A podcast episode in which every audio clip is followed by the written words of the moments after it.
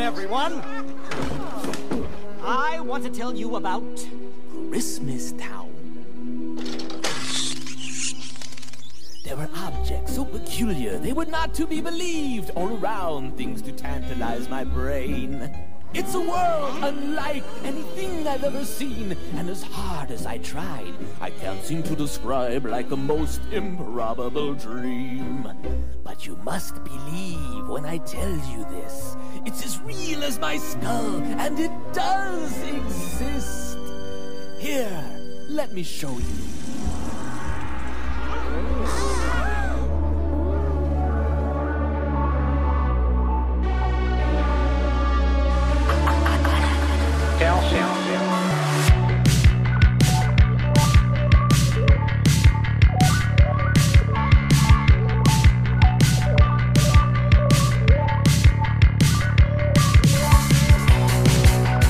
Happy holidays, listeners, and welcome to an all new episode of the Film Effect Podcast, giving you full effect deep dives for the Film Effect Archive.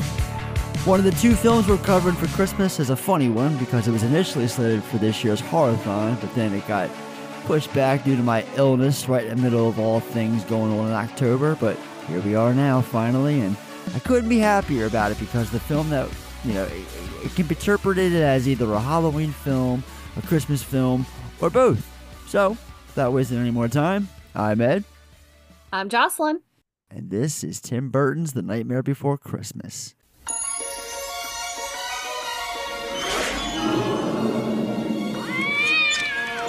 Welcome to an extraordinary world filled with magic and wonder. Open your mind and let yourself go to a place where every day is Halloween and every night Jack Skellington I am the Pumpkin King! dreams of something different. What is this? It's someplace new. Jack, look out! Whoa! What's this? What's this? There's color everywhere. What's this? There's white things in the air. What's this? I can't believe my eyes. I must be dreaming. Wake up, Jack. This isn't fair. What is this? Haven't you heard of peace on earth and goodwill toward men? Touchstone Pictures presents the enchanting story of two very special dreamers and the holiday spirit that brought them together. From the imagination of Tim Burton comes The Nightmare Before Christmas. And what did Santa bring you, honey?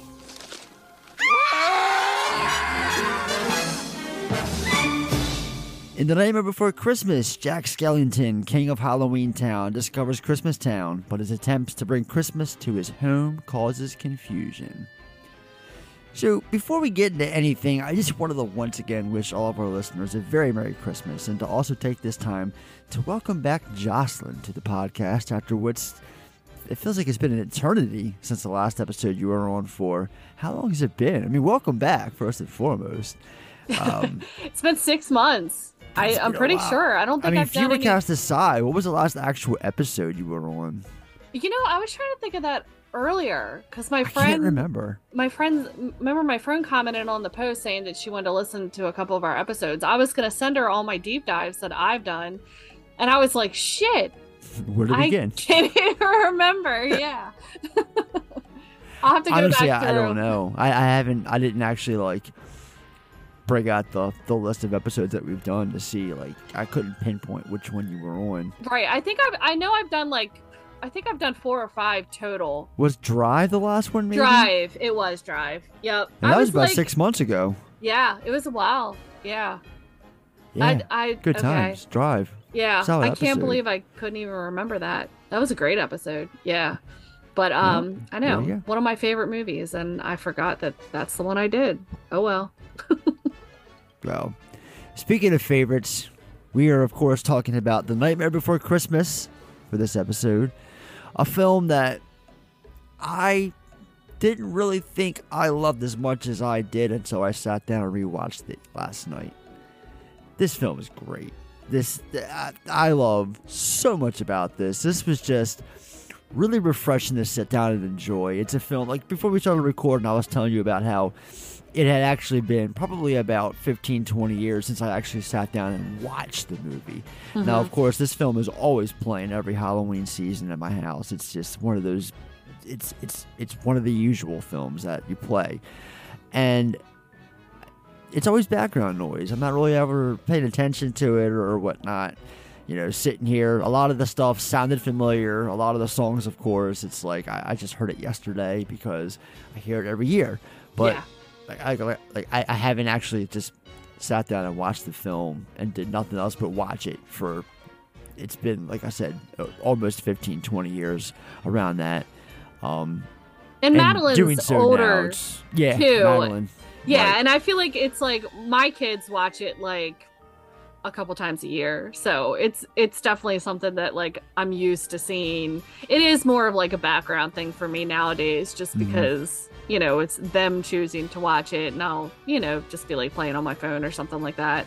Um but yeah, it's it's great. It was nice like like you said to actually just sit down and like put my, you know, 100% like full attention into it and kind of reminisce of you know, this movie that I loved so much as a kid growing up. yeah, a a lot of those feelings just came back right away, and it, it I, I really, I pleasantly enjoyed this rewatch. So Yeah. I'm, I'm looking forward to the conversations to be had, though. So uh, we can start off with the conversations with our first time watching the film, first time viewings. Oh my goodness, I remember Return the the first time I saw that picture. I thought it was just wonderful. Corey and I actually saw this in the theater together when we were younger. Um, Oh, I remember cool. his his mother taking us to see it. At, I, I, want to say I'm 90% positive we went to Golden Ring to see this. Um, I, I name drop Golden Ring because this, this dates back from like the Sean days on the podcast. We always talk about Golden Ring. It's kind of a running joke. so yes, Golden Ring is where I saw this with Corey during its initial theatrical release. I know this movie's been released in theaters like umpteen times, but this was the initial 93 release, Golden Ring, me and Corey, his mom, Miss Becky. Yeah, how about you? um, same thing. I I don't it might have been Golden Ring now that you mention it, because I was thinking earlier that I thought it was East Point, but I don't East know. Point yet. I was gonna say I don't think East East, Point Point, was around yet. Yeah, so it had to have been Golden Ring movies. Um yeah, yeah. I remember my mom taking me to see it. Um and I think I honestly I think it was only my second movie I'd ever seen in a movie theater. I remember The Hmm. Little Mermaid was the first movie I'd ever seen, like ever. And that I think that was like 91 or 92. And then I'm pretty sure Nightmare Before Christmas was the second movie I'd ever seen in theaters. Yeah, I think I've said this on the podcast before, but my first theater experience was Beetlejuice back in '88. So still, got that Tim Burton connection. Yeah. That was definitely my first one at North Point Theaters. Oh, that's pretty cool. Yeah. All right, well, let's talk about the film's box office numbers in the form of box office receipts. Get receipts. So, The Nightmare Before Christmas had its premiere on October 9th, 1993, at the New York Film Festival in New York City, before being released October 29th, 1993, from Touchstone Pictures. Please note, I said Touchstone Pictures and not the other company. It opened up across 1,654 screens, grossing $8.2 million opening weekend. That's enough for first place. Second weekend, it only dropped 6.5%, 7.6 million, still first place. Ultimately, this film has grossed. Now, this is total since its initial release. Now, this is not just the initial release. Since 93, this film has grossed $101.2 million theatrically against a $24 million budget. Now, two things. I said Touchstone, not Walt Disney, because this did not become a Disney film until about 10 years ago or so. I'm pretty sure I had that in my notes of when exactly it happened, but this was released under the Touchstone banner, which Right. was uh, Disney's uh, more like a lot of action films and more adult uh, material. Yeah, I was gonna say it, it was it was still Disney, but not under the Disney like brand. I yeah, guess. because Yeah. Disney owned a lot of companies. There was, no castle at the beginning, or you know. no, Disney had Touchstone Pictures. Disney had um, Hollywood Pictures. They had Miramax and Dimension. So anything like Buena Vista, that was MG Disney. MGM too, right? No, no. MGM was just branded for the park. They, that was Oh, never okay. um, a studio thing. Hmm, I didn't know that. Um, yeah, I can see where your head's at though, obviously, because of the, uh, the the theme park. The theme but no, park, yeah. no no ties as far as the uh, uh the, the actual film was released by MGM and Disney. So yeah, uh, and the other thing is that um, this film has been released so many times in theaters. Like I said, it's it's um, it's it's 101.2 million just theatrically because this film has had a lot of re-releases, different kinds of re-releases, all of which we will get into. But before we get into all that, let's do a pre-dive top five. Rob, it's your turn. Okay, I'm feeling kind of basic today. Top five side ones, track ones. Janie Jones, Clash, from The Clash. Eh. Let's Get It On, Marvin Gaye from Let's Get It On. Nirvana, Smells Like Teen Spirit off of Nevermind. Oh no, Rob, that's not obvious enough. Not at all. How about uh, Point of No Return on Point of No Return, Lewis? So you can uh, get up. Uh... Shut up, shut up. White Light, White Heat, Velvet Underground. Okay, that would be on my list. Though not And on mine. Massive Attack, No Protection. The song is Radiation. For this episode, we are going to talk top five favorite Tim Burton films. I know he didn't direct this, but this film has Tim Burton stamped all fucking over it. And so we're going to honor him by talking about our favorite films personally. I'm going to kick it off. with- I have one honorable mention. Now, I know I, I should have more probably, but I'm, I'm a Burton fan. I just don't love Burton the way a lot of people do. Um, so my my list is probably going to be a little bit different than the average Burton favorites list. So Or bear with me. well, honorable mention is Ed Wood. I love Ed Wood. I really, really do. I've always been a big fan of it. Um, anything Johnny Depp does with uh, Burton, any, you know, really, anything Johnny Depp touched in the '90s is like gold to me Gold, yeah. you know so and this is right in the middle of, of that that run that he had and everybody else martin landau bill murray patricia arquette i mean i can go on about that film but uh it it, it just narrowly it, it just missed the top five number five though edward scissorhands i mean what world am i gonna put ed or yeah ed, am i gonna put ed edward same name but now um I, I love Edward Scissorhands, and I'd be remiss if I did not put that film that film on my list and just kept it on the uh, honorable mentions. I couldn't do that. Um, it, it's a film that we inevitably have to cover one of these days because I have a lot to say about it. But I'm going to refrain from that right now and just say number five for me, Edward Scissorhands. How about you, Jocelyn? Um, I actually had one honorable mention too because it was kind of teetering on the edge of being my number five, but um, it's Big Big Fish. Hmm. I I've love never seen movie. Big Fish. Oh, I've heard so great things about it too. My friend Aaron, who used to work with us, shout out, just fucking always ranted about that. That's her favorite um, Tim Burton movie. But It's I've great. never seen it. No. Yeah, I mean, you should really sit down and watch it one time. It's it's a good movie about like grief and you know, kind of like um, imagination. You know, Mhm. like that type of stuff. It, it's pretty cool, but it's it's it's funny because it's like my my grandfather used to tell my mom like all these crazy stories growing up and stuff and and that's basically what it is it's like his dad tells him all these crazy stories and the whole movie is all of these stories that his father you know tells him throughout his life and then you you know uh, spoiler alert you find out at the end you know that they they were all true They were true all they- stories. yeah you, you you find out at the end why but i won't i won't give that away. But it's a really good movie and it's it's it's really you know tugs at your heartstrings like a lot. But um i definitely get emotional every time i watch that movie. But but my number five um is gonna be ed wood. I love that movie. Um Yeah. it's You're here. hilarious. It's great. It's you know it's just a good ass movie i i thoroughly and love and and you know enjoy watching that movie every time i've seen it before it's been a long time though i have to sit down and watch it again so but um yeah, me too. It's it's excuse me. It's a really witty biopic. Yeah. Um my I mean and obviously my favorite part of that movie is the what is it the giant um is it an octopus or squid? When the the tentacles are like all over the place. Yeah, and they yes. film it like so bad, and then it's just like cut. We'll take it. And it's like what? but I mean, if you Yeah, know Ed Wood, stuff. then it makes sense. But um, yeah, it's a great movie. So Number four, Mars Attacks. God, Mars Attacks. this is a movie that I have seen recently. This is a movie I actually watch every couple years. It's it's it's a film that every time I see my good friend Video Joe, that that that that, we're always fucking reciting the aliens from the movie.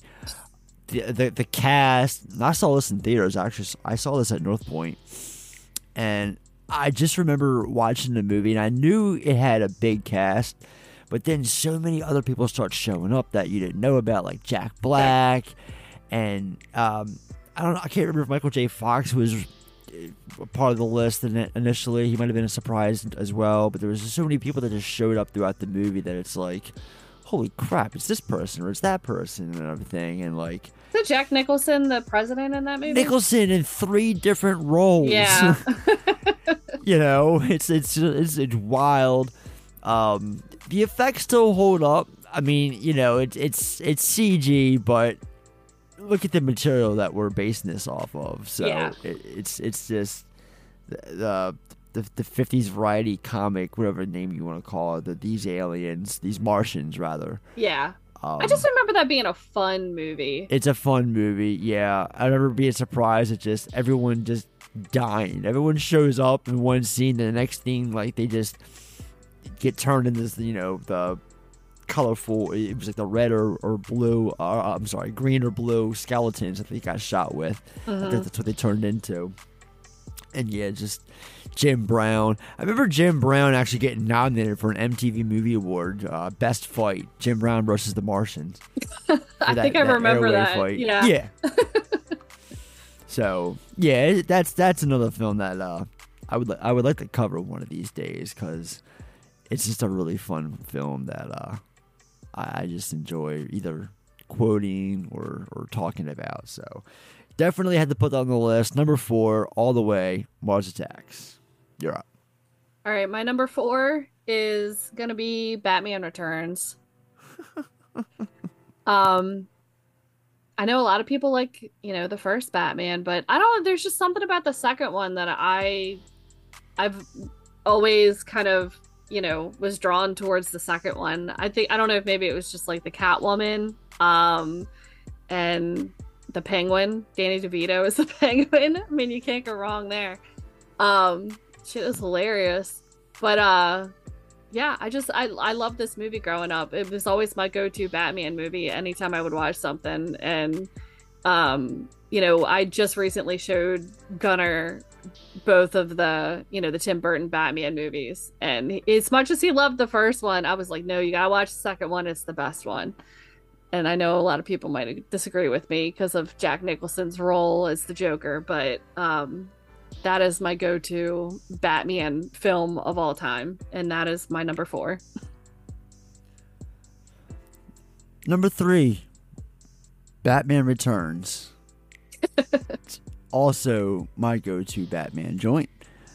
Um, kind of surprised it's not on the list for us to talk about this year. For it's a, it's a Christmas film, you know. Yeah. Everyone claims Die Hard is, so is Batman Returns. Uh, besides everything you just brought up, you know, I, I love DeVito as Oswald Cobblepot, Danny uh, Paul Reubens as his father in the beginning. Just the cast in that one too, and who was it? Um, Oh yeah, Christopher Walken in it too. I forgot to mention him. yeah, it's also a previous episode. Me and Corey covered it. We talked out talked a lot about that movie. So, Mhm. if you want my thoughts about that film in detail, check that episode out. Batman Returns. I, I keep on saying that I, we're at the point of the podcast where we've covered so many movies that sometimes I forget that we did it. I'm Yeah. sitting here talking about how we should have covered it for Christmas, but then I'm like, wait a minute, we just fucking we already covered Batman Did Returns. it. It happens now. We- When you're almost at 200 movies, come on now, give me a break. Yeah. You're gonna yeah. forget some of them you've done. Yeah, you are. Number three though is Batman Returns. How about you? Um, my number three is gonna be Edward Scissorhands. Uh, I don't this. I don't really. I don't even know what to say about this movie. It's just a great fucking movie. Um, It's bizarre, but in a good way. it is. Yeah, yeah, yeah. And I I love so many things about this movie. Um, especially the dad. I think we've talked about this in other episodes. Um. about him and his role and just how fucking Alan funny Arkin? yeah alan arkin just how funny he is in this movie and how clueless he is to like things in this movie as like you know he's just like a one of those dads that just does what Sits he's there and reads the at the do head of the yeah just does what he does and you know just kind of like the old man in Christmas Story. yeah. But um I love this movie. I I love um you know, I love the end when the snow's falling and everything. And I, that's just one of the scenes that always sticks out to me. And I think it's just a, a great movie. I consider that movie a Christmas movie as well. We watch Edward Scissorhands every Christmas. So that is my number three. Yeah, it's it's very heartwarming and very dark at the same time. But it's a good mixture because it, it you get the dark and it out. weirdness, everything Yeah. that involves Edward, like where he comes from, like the whole creepy mansion at the top of the neighborhood. Yeah. But then everything that's in the neighborhood, it's just so beautifully Price. set up. I I, love the Vincent aesthetic. Price. Yeah, Vincent Price, of course. Yeah. Yeah. And I love how the neighborhood just it looks like it's it's like overdone, like a '50s neighborhood. All the houses look similar and everything. Oh, and multicolored houses. every- exactly. and then they all have like throughout the film, you know, of course, Edward gives them all like the the, the bush trimmings, the unique stuff like the elephants and everything. It's and then the haircuts and the haircuts, of course. Yeah, it's that's Yeah. a great movie. It it's really a good is. movie. It's a It classic. It's, I made my kids watch it a couple years ago, and I was like, "You're gonna watch this," so, and they loved it. It's it's one of those movies that you can pass down. I think that's you know fun to watch with your kids. It's always good when they love the film just as much. Yep. All right, so number two is a film that I just rediscovered this past year, recently actually, and that is Sleepy Hollow. This was a great movie. This, I saw it in theaters, and then of course after it came out on DVD and whatnot, I watched it a couple times here and there. But then my viewings of the movie just stopped, not for any particular reason other than there's other movies in the world, and for some reason, Sleepy Hollow just kind of got put on the back burner.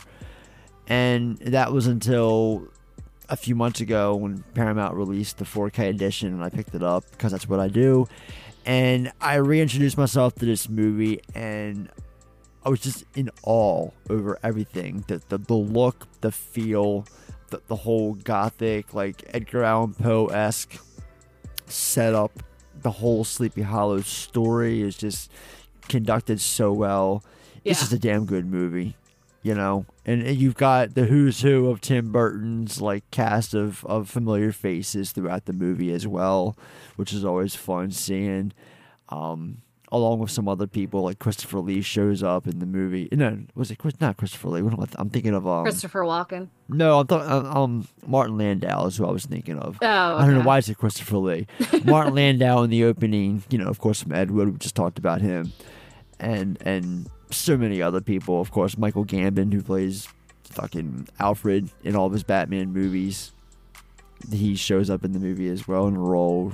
It's been a Je- long time since I've Jeffrey seen that movie. Jones, the less we speak of him, the better, is also in it from Beetlejuice. But yeah, the and and it it's a bloody good time, no pun intended. It it's I love the tagline too. Heads will roll.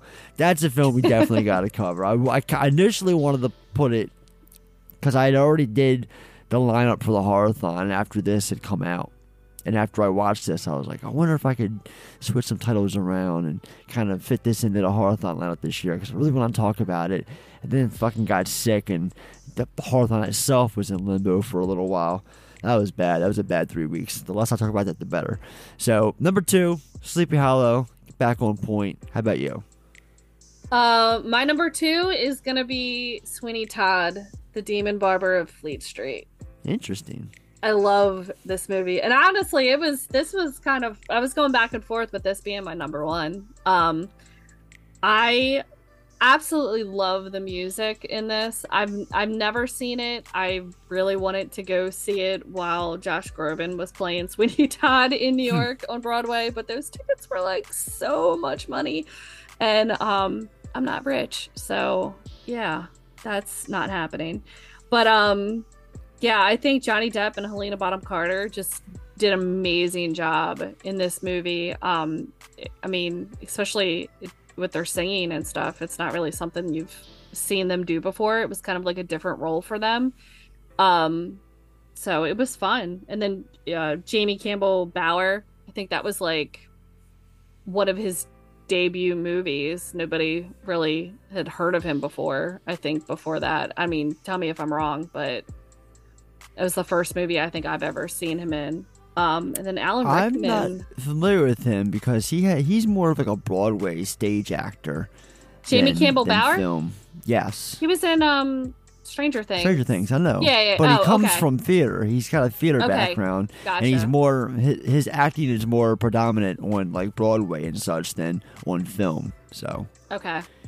Yeah. um, translation, he's got a bigger Broadway career than he does a film career. That's that's why I'm not as familiar with him as and see, I expect. I didn't know that. I thought this this was just you know him Insert the more you know soundbite. right.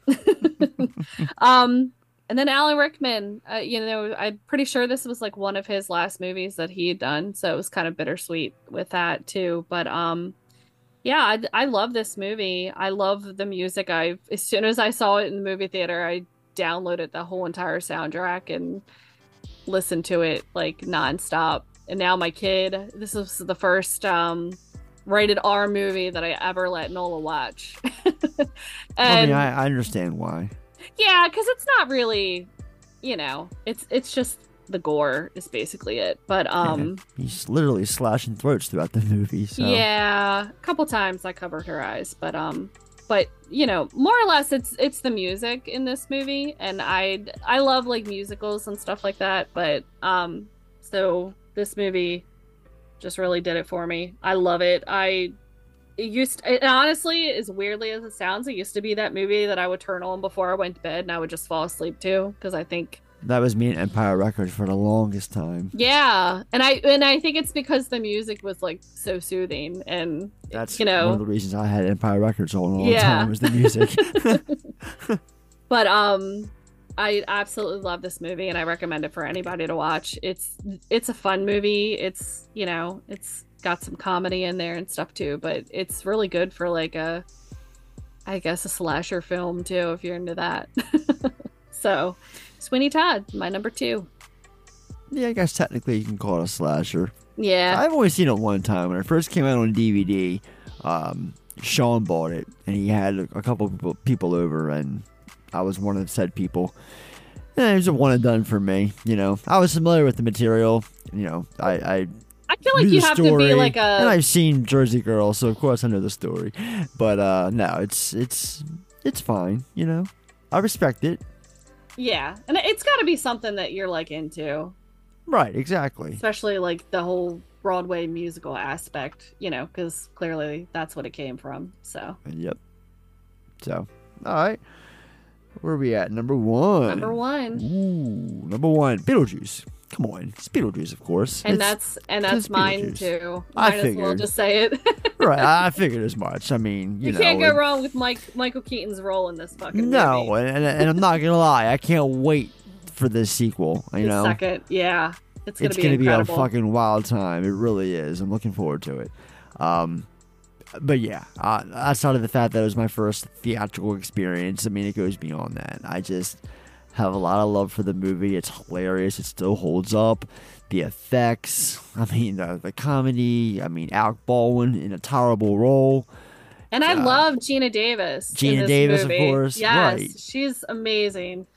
and just the idea of like uh, everything that's whoever came up with this concept you know it's the 80s man the It's 80s. bizarre, yeah. it's it's out there definitely something you wouldn't see today come up you know from from start it's um truly an original idea um from the fucking twisted lovable mind of Tim Burton of course so Yeah. I mean, what more can I say that hasn't already been said about Beetlejuice? So it is our number one collectively. Yep, I agree. It's great. All right. Let's get to the film effect breakdown. Hello again, friends. This is the Film Effect Podcast. Good morning, Film Effect. That's it. Mm-hmm. That- That's the end of the game right there. That's World War Three.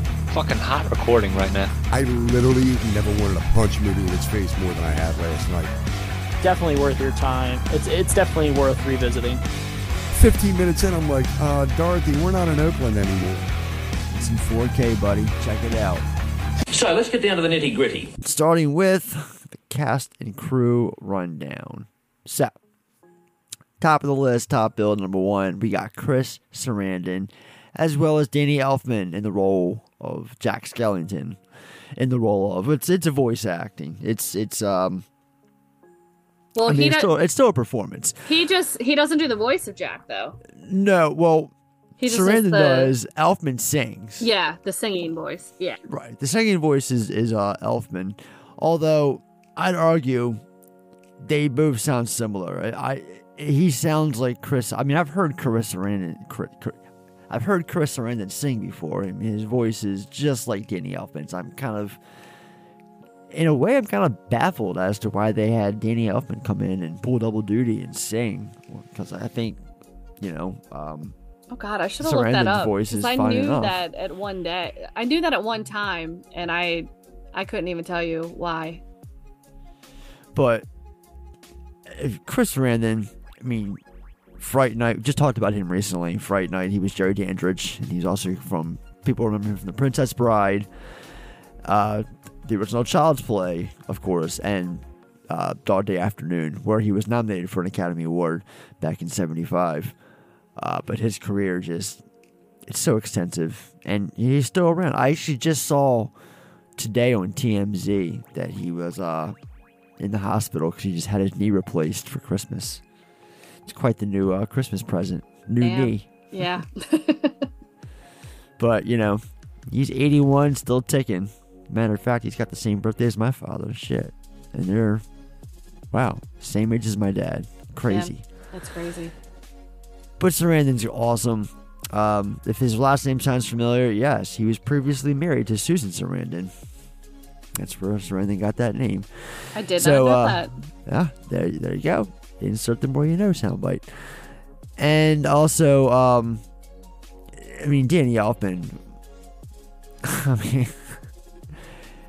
he's from Oingo Boingo, of course. Um, hi- his career. I feel like I've talked about him before on this podcast numerous times. I mean, th- I've definitely covered a lot of uh, films that he's scored because he if, he pretty much scored like almost every '80s film and a lot of '90s films. I mean, he's still scoring films today.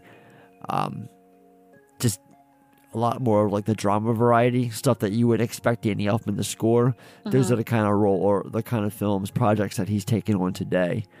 Um, another one of his iconic songs is uh, or recordings, um, the Tales from the Crypt theme for the show.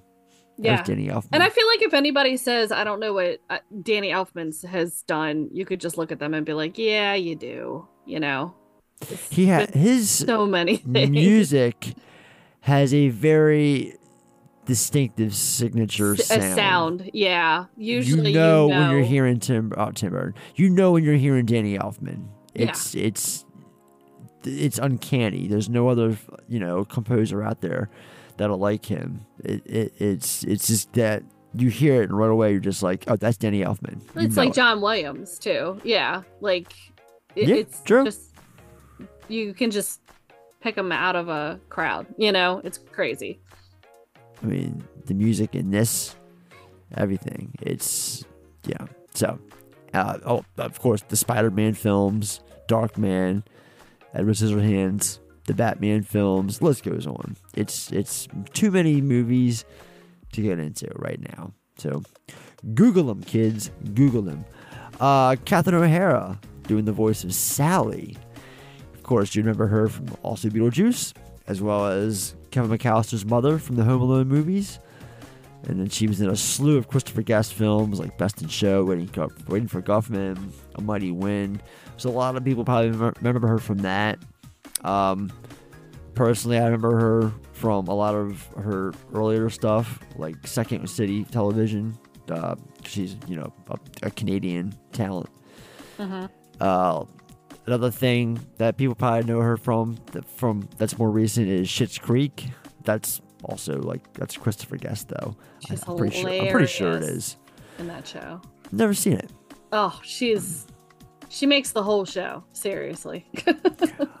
Underrated performance is Orange County. She plays the mother oh of uh, yeah, I Colin Hanks, who's like the alcoholic. yeah, that's a trying great to keep, trying to keep too. her composure for the meeting with the the, the, the dean for uh, whatever college she's trying to get into. Right. But uh, I forgot all love- about that. Yeah. Orange County is a great movie. It's it's it's that's Good another one that has a too. cast. Yeah, good Yeah. soundtrack. It, it is. Um, but yeah, that that's an underrated performance of hers though. Is uh is that film? Uh huh. I agree. Uh, but no, you know, um, Sally does the voice, and uh, to be honest with you, I always forget that it's Catherine O'Hara doing the voice of Sally because it doesn't really sound like Catherine O'Hara. It doesn't. The She way also- I remember her sounding. She also does the voice of Shock, and that sounds more like her than Sally does. Oh, she does. Yeah. I didn't know that. Uh huh. Huh. Interesting. Um, well, those three always talk like kind of like over each other and stuff, so it's kind of hard to pinpoint their voices, except for Paul Reubens. Paul but then again, I look out for his voice because, you know, he's Lock. Yeah. Um, William Hickey is Dr. Finkelstein. Now, William Hickey, a lot, because he was very, very old at this time, because we lost him in 97. Um, actually, he wasn't even that old, but he just looks old as shit. He was only 69 when he passed away. Damn. You mean to tell me he was only like 61 or 62 in Christmas Vacation? I'm not buying that. Yeah, he looks old as shit in that I movie. think Wikipedia is fucking wrong in this instance. I do not believe that he was only 69 when he passed away. Because that was 10 years after Christmas Vacation. Not not 10 years, it was, it was 8 years. But still, I mean, even in this, the way he sounds, I mean, oh, I- yeah, I gotta call I'm, bullshit. I'm kind of shocked on that. I, I gotta call bullshit on that. That's crazy. And another performance I remember him from is um in the original Puppet Master. He was Andre Toulon for the first two minutes before he killed himself. okay. Um, I I, I find that very hard to believe, though. Also, uh, one of my personal favorite Tales of Crypts episodes, uh, The Switch, with him and Kelly Preston. Fun fact about that episode: it was directed by Arnold Schwarzenegger. Um, Hmm. yeah. And Glenn Shadix as the mayor of Halloween Town. Ah, the late great Glenn Shadix. Talked about him a lot in our Heather's episode from last year, because he was Father Ripper in that movie. But Also most people know him Beetlejuice, as. Otho from Yes. Beetlejuice. That's what it's I was a just bummer saying. he can't make it for the sequel. That sucks.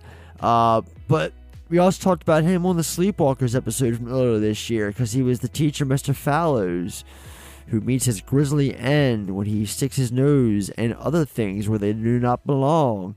Uh, Demolition Man, he was the associate Bob, and yeah, it's pretty much all I remember him from. But Glenn Shadix, though, everybody. Um, yeah, Otho is probably the most popular role of his that most people would be like, "Oh, I know him."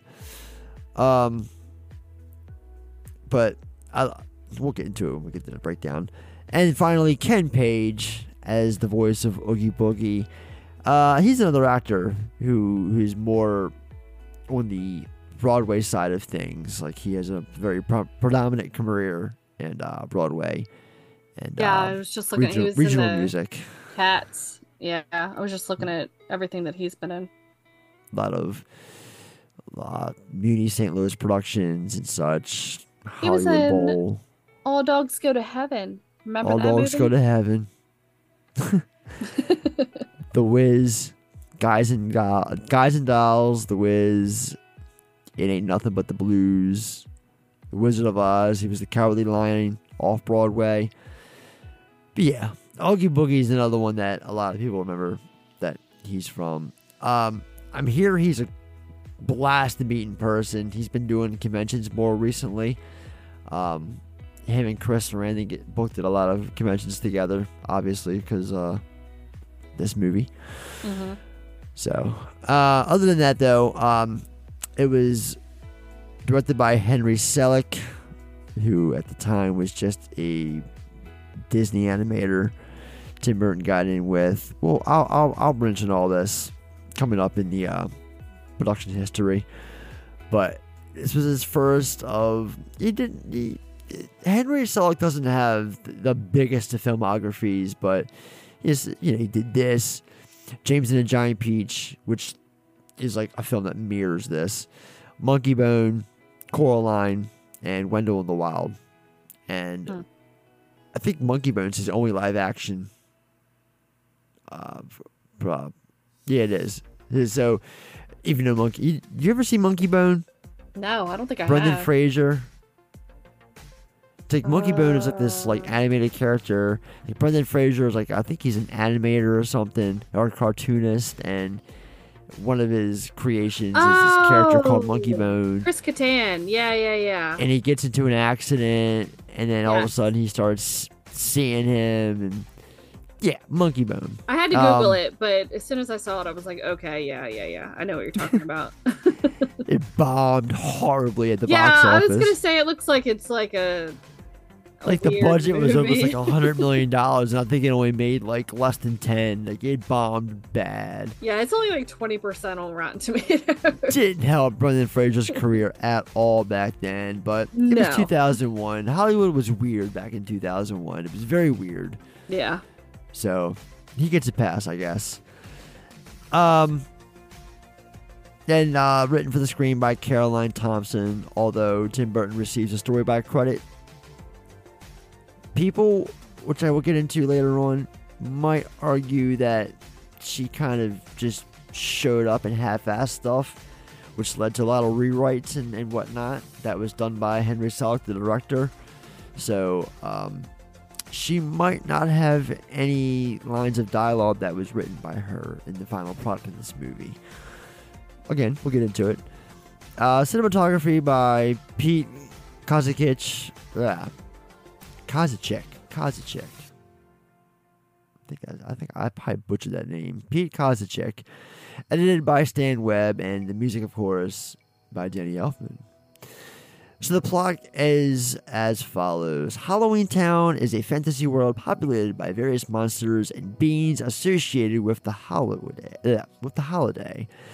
Jack Skellington, the well-respected Pumpkin King, leads the town in organizing the annual Halloween celebrations. Unknown to the citizens, however, he is bored with the same annual routine and wants to try something new. While wandering in the woods the next morning, he encounters several trees containing doors, doors that lead to other holiday themed worlds such as Christmas, Easter, Thanksgiving, Independence Day, Valentine's Day, and St. Patrick's Day. He stumbles through the door leading to Christmas Town, whose bright colors and cheerful atmosphere contrast sharply with funereal Halloween Town, and quickly falls in love with the new and exciting holiday. An all-struck, an all-struck Jack returns home to share his discovery with his friends and neighbors that relate to Christmas Town's ruler, Santa Claus, who Jack mistakenly calls Sandy Claus, but are unfamiliar with the concept of Christmas and conflate its customs with the Halloween traditions that they're used to. Frustrated, Jack isolates himself in his house and studies Christmas further, intended upon finding a way to rationally explain it. When days of study and experimentation accomplish nothing, however, Jack abandons his attempts to understand Christmas and decides to quote unquote improve the holiday instead. Jack announces that Halloween Town will take. Halloween Town would take over Christmas this year and assigns Christmas themed jobs, such as singing carols, making presents, and building a sleigh pulled by skeletal reindeer to various residents. Sally, a feminine creation of local mad scientist Dr. Finkelstein, experiences a vision of experiences a vision of a burning Christmas tree and warns that their efforts will end distra- will end disastrously. Jack, whom she secretly loves, mistakes her warnings and instructs her to make a Santa Claus suit for him instead. He also tasks a mischief trick or treating trio named Lock, Shock, and Barrel with abducting Santa. However, he orders the youngsters not to involve Oogie Boogie, a boogeyman with a passion for gambling, in their plot. When Lock, Shock, and Barrel bring Santa to Halloween Town after mistakenly kidnapping the Easter Bunny first, Jack tells Santa that he will take care of Christmas this year and orders the trio to keep Santa safe. However, they disobey Jack's orders and bring Santa to Oogie, who plays a who ploy, who plots to play a game with Santa's life at stake. Meanwhile, despite his best effort, shit. Despite her best efforts, Sally is unable to stop Jack from proceeding with his plan. As Jack departs to deliver presents in the real world, she attempts to rescue Santa, only to be captured by Oogie himself. Unknown to Jack at first, his presence terrorized the real world's populace, who contact the authorities and lock down their homes for protection. When word spreads about Jack's actions, he is shot down by, poli- by military forces, causing him to crash in a cemetery. While the residents of Halloween Town believe him to be dead, Jack survives. Bemoans the disaster that he has caused and realizes that even though he never intended to frighten anybody, he enjoys his newfound methods of scaring people. This reignites his love for Halloween, but before he can start making before he can start making plans for the next Halloween, he must first fix the mess that he has made for Christmas. Upon returning home, Jack rescues Santa and Sally, then confronts Oogie and unravels the thread holding his cloth form together. The bugs inside the cloth spill into a furnace, reducing, reducing Oogie to nothing. Jack then apologizes to Santa, who scolds him for the chaos that he caused and for ignoring Sally's warning, ignoring Sally's warnings. As Santa departs, however, both he and Sally assure Jack that the holiday can still be saved. Santa replaces Jack's presents with real ones, while the citizens of Halloween Town celebrate their Pumpkin King's survival and return. To fulfill Jack's original dream and assure him that there are no hard feelings between them, Santa brings a snowfall to Halloween Town, thereby bringing the Christmas spirit to the domain. The citizens finally realize the true meaning of Christmas, while Jack and Sally declare their love for each other and share a passionate kiss. Alright, so let's talk about the production history before we break down this plot. As writer Burton's upbringing in Burbank, California was associated with the feeling of solitude, the filmmaker was largely fascinated with holidays during his childhood. Anytime there was Christmas or Halloween, it was great, he says. It gave you some sort of texture all of a sudden when there wasn't before. Burton would later recall, but after compelling his short, fo- his short film Vincent in 1982, Burton, who was then employed at Walt Disney, Walt Disney Feature Animation, wrote a three-page poem titled "The Night Before Christmas," drawing inspiration from television specials of, the, of Rudolph the Red-Nosed Reindeer, How the Grinch Stole Christmas, and the poem "A Visit from Saint Nicholas."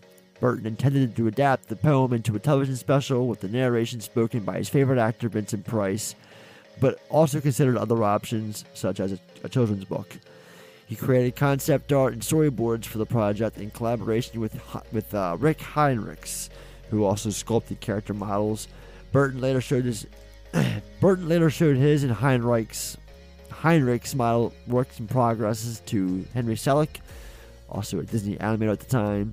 After the success of Vincent in '82, Disney started to consider de- developing The Nightmare Before Christmas as either a short storm, shit, a short film or 30 minute holiday television special. However, this project's development eventually stalled as its tone was deemed too weird as to the, uh, to the company. as Disney was unable to offer his nocturnal loners enough scope, Burton was fired from the studio in 84 and went on to direct the commercially successful films Beetlejuice, Batman, and so on for Warner Brothers. Um, over the years, Burton regularly thought about the project. In 19, uh, yeah, in 1990, Burton found out that Disney still owned the film rights, so he and Selick committed to produce a full-length film with the latter as director. Burton's own success, Burton's own success with live-action films piqued the interest of Walt Disney Studios chairman Jeffrey Katzenberg, who saw the film as an opportunity to continue the studio's streak of recent of recent successes in feature animation. Disney was looking forward to Nightmare to show capabilities of technical and storytelling achievements that were present in Who Framed Roger Rabbit. The Disney president, David Hoberman, believed the film would prove to be a creative achievement for Disney's image, elaborating, We can think outside the envelope. We can do different and unusual things. Nightmare marked Burton's third consecutive film with a Christmas setting. Burton could not direct because of his commitment to Batman Returns, and he didn't want to be involved with the painstakingly slow process of stop motion. I don't blame him. Must be very time consuming with this uh, stop motion stuff. We'll get into it though. Yeah. Uh, to adapt this poem into a screenplay, Burton approached Michael McDowell, his collaborator on Beetlejuice. McDowell and Burton experienced creative differences, which convinced Burton to make the film as a musical with lyrics and compositions by frequent collaborator Danny Elfman. Elfman and Burton created a rough storyline and two thirds of the film's songs. Elfman found writing Nightmare's 11 songs to be one of the easiest jobs I've ever had. I had a lot in common with Jack Skellington. Caroline Thompson had yet to be hired to write the screenplay. With Thompson's screenplay, Selick stated, there are very few lines of dialogue that are Caroline's. She became busy on other films, and we were constantly rewriting, reconfiguring, and developing the film visually. Selick and his team of animators began production in July 91 in San Francisco, California, with a crew of over 120 workers, utilizing 20 sound stages for filming. Joe Ranft uh, was hired by Disney as a storyboard supervisor, while Eric Leighton was hired to supervise animation. At the peak of production, 20 individual stages were simultaneously being used for filming. In total, there were 1,009 for 109,440 frames taken for the film. Selick described the production design as akin to a pop-up book. That's a good way of putting it. Yeah. In addition, Selick stated, "When we reach Halloween Town, it's entirely German expressionism. When Jack enters Christmas Town, it's an outrageous Dr. Seuss-esque set piece. Finally, when Jack is delivering presents in the real world, everything is plain, simple, and perfectly aligned. Vincent Price, Don Ameche, and James Earl Jones were considered to provide the narration for the film's prologue. However, all proved difficult to cast, and the producers instead hired local voice artist Ed Ivory. Patrick Stewart provided the prologue narration for the film's soundtrack. On the direction of the film, Selick reflected, it's as though Burton laid the egg and I sat on it and hatched it. He wasn't involved in a hands on way, but his hand is in it. It was my job to make it look like a Tim Burton film, which was not so difficult for my own films. When asked about Burton's involvement, Selick claimed, I don't want to take anything away from Tim, but he was not in San Francisco when we made it. He came up five times over two years and spent no more than eight or ten days in total. Walt Disney Feature Animation contributed with digital effects and some second layer traditional animation. Burton found production somewhat difficult because he was simultaneously filming Batman Returns and doing pre production on Ed Wood. The filmmakers constructed 227 puppets to represent the characters in the movie, with Jack Skellington having around 400 heads, allowing the expression of every possible emotion. Sally's mouth and movements were animated through the replacement method. During the animation process, only Sally's face mask was removed in order to preserve the order of her long red hair. Sally had 10 types of faces, each made with a series of 11, 11 expressions, i.e., eyes open and closed, and various facial poses, and synchronized mouth movements. The stop motion figurine of Jack was reused in James and the Giant Peach as Captain Jack. The Nightmare Before Christmas was originally going to be released under the Walt Disney uh, label, banner, whatever you want to have it, but Disney decided to release the film under the adult oriented Touchstone Pictures because the studio thought that the film would be too dark and scary for kids. Selick remembered their biggest their biggest fear and why it was kind of a stepchild project was they were afraid of their core audience hating the film and not coming. To convey Burton's involvement and attract a wider audience, they marketed the film as Tim Burton's The Night Before Christmas. Burton explained that it turned more people it turned shit. It turned more into more of a brand name thing. It turned into something else, which I'm not quite sure about. The film made its world premiere on the opening day celebration of the New York Film Festival and was given a limited release on October 13th before being released wide on October 29th. The film was reissued under the Disney label and released on October 20th of 2006 with conversion by Disney for their new Disney Digital 3D, and it was accompanied by the Pixar short film Knick Knack. ILM assisted in the process. The film was pretty much re-released every year after that in 07, 08, and 09. The El Capitan Theater in Hollywood was showing the film in 4D annually in October, and then and, um, on Halloween. They've been doing it since 2010.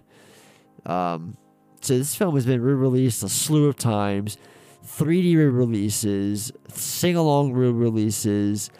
Um, in 2020, it came out again, 21 almost 2,200 screens. It was released in October, and it made 1.3 million over the weekend, finishing fourth behind Tenet.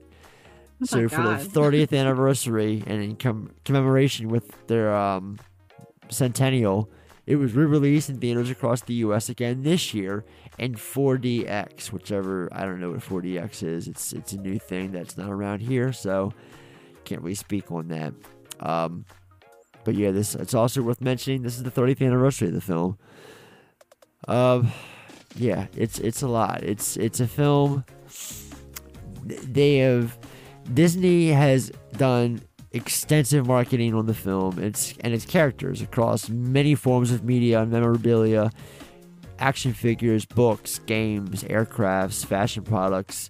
You got people like Jack Skellington, Sally, Pajama Jack, the Mayor. They've all been made into bendable figures, while Jack and Sally have been in fine art. Sally's been made into an action figure and a Halloween costume. Various Disneyland and branching theme parks host Hollywood attractions uh, featuring nightmare characters, particularly during Halloween and Christmas seasons. Since 2001, Disneyland has the Night Before Christmas Haunted Mansion holiday, Holiday overlay. Yeah. Yep. Which I'm so you know, you're to all see. about Disney, so yeah, you would know all this stuff. Yeah, when I visited Disneyland though, the um they were actually taking the overlay off of the Haunted Mansion, so we didn't get to ride it while we were out there. Ah, I'm like, figures we go across the country for the first time ever, and we can't even ride the original Haunted Mansion. and it says here additionally that Jack hosts the Halloween Screams, HalloWishes, and Not So Spooky Spectacular fireworks show at the Magic Kingdom, Uh-huh. where the where the host is Ghost Host. And that's really neat. If you ever get a chance to check out the video for that, it's wild looking. It, it really looks like he's standing up there on stage. It's Huh. crazy. And while not theme park related, in 2023, the film was selected for preservation in the U.S. National Film Registry by the Library of Congress as being culturally, historically, or aesthetically significant. So that's a big one. That's cool. And yeah, that's fucking. That's I was gonna lot. say too. I think I, I I think I have like four different like special edition DVD Oh, yeah. versions of this. so movie. many of them, right? yeah. I mean, if anybody ever wanted a copy, like I got you. Seriously. got that VHS, I got that laser disc, I got that video disc, I got that, I got them all. got them all. Got and I think all. it's pretty cool because um last year for Halloween, my kid wanted to be Jack from Nightmare Before Christmas, and to think Right. of like a movie that came out when we were kids, it's it's cool now to like have my son want to be that character from a movie that was, you know, released 30 years ago. It's it's just wild to me. It's it's definitely like a cult classic, you know. Yeah, I was. I had just turned nine when this came out. It's crazy. Yeah, I was eight, so it's yeah. So I was I was the age that my son is now when the movie came out. yeah, it's crazy to me, and to think of like how much this movie is blown up to be like, especially for Disney to you know have such like doubts at the beginning of whether it was gonna be a hit or not, you Right. know, Right. and now it's like kids and and adults like all all of it. It's wild to me. All right, we do our main discussion. So, film kicks off. Opening narration about the holiday worlds as we're introduced to Halloween Town in the form of the film's trademark song, This is Halloween. This is Halloween,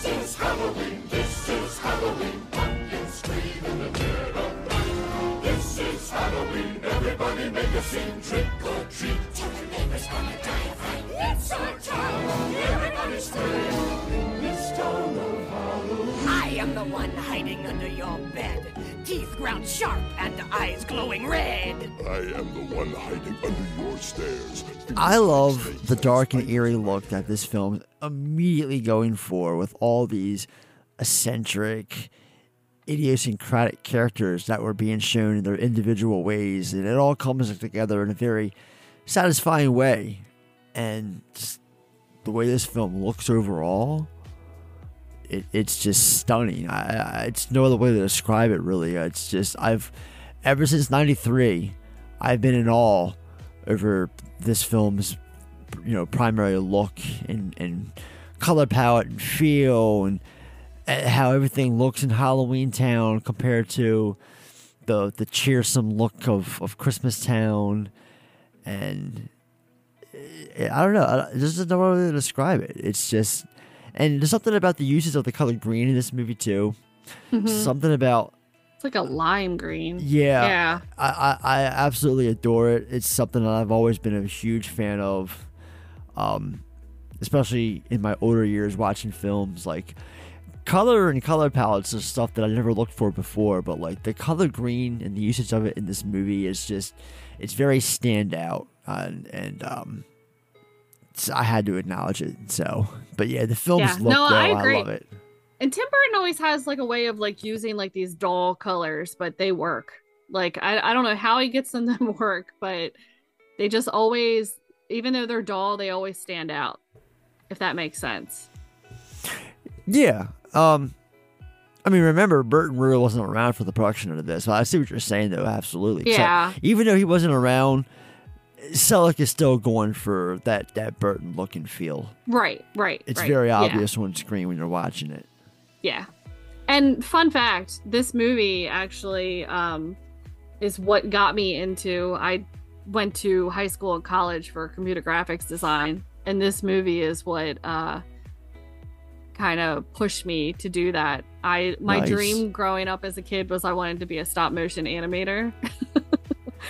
Nowadays, I think about how long it- took them three uh, years. It's to a make this grueling movie. process, and I'm like, think what about the it, hell yeah. was I thinking? But I remember in college, I had to write a paper um, about something, and I don't know what it was for, but I remember I wrote an entire paper about stop motion animation, and Nightmare Before Christmas was like my main focus, and you know, talking about like the puppeteering and all that stuff in that movie and stuff. But yeah, this definitely kind of set me along my path of you know my you know computer graphics uh experience and everything i've learned Like I'll tell you what, rewatching this film this time around, one of the things that was always in the back of my mind was how the film was made, how it was processed.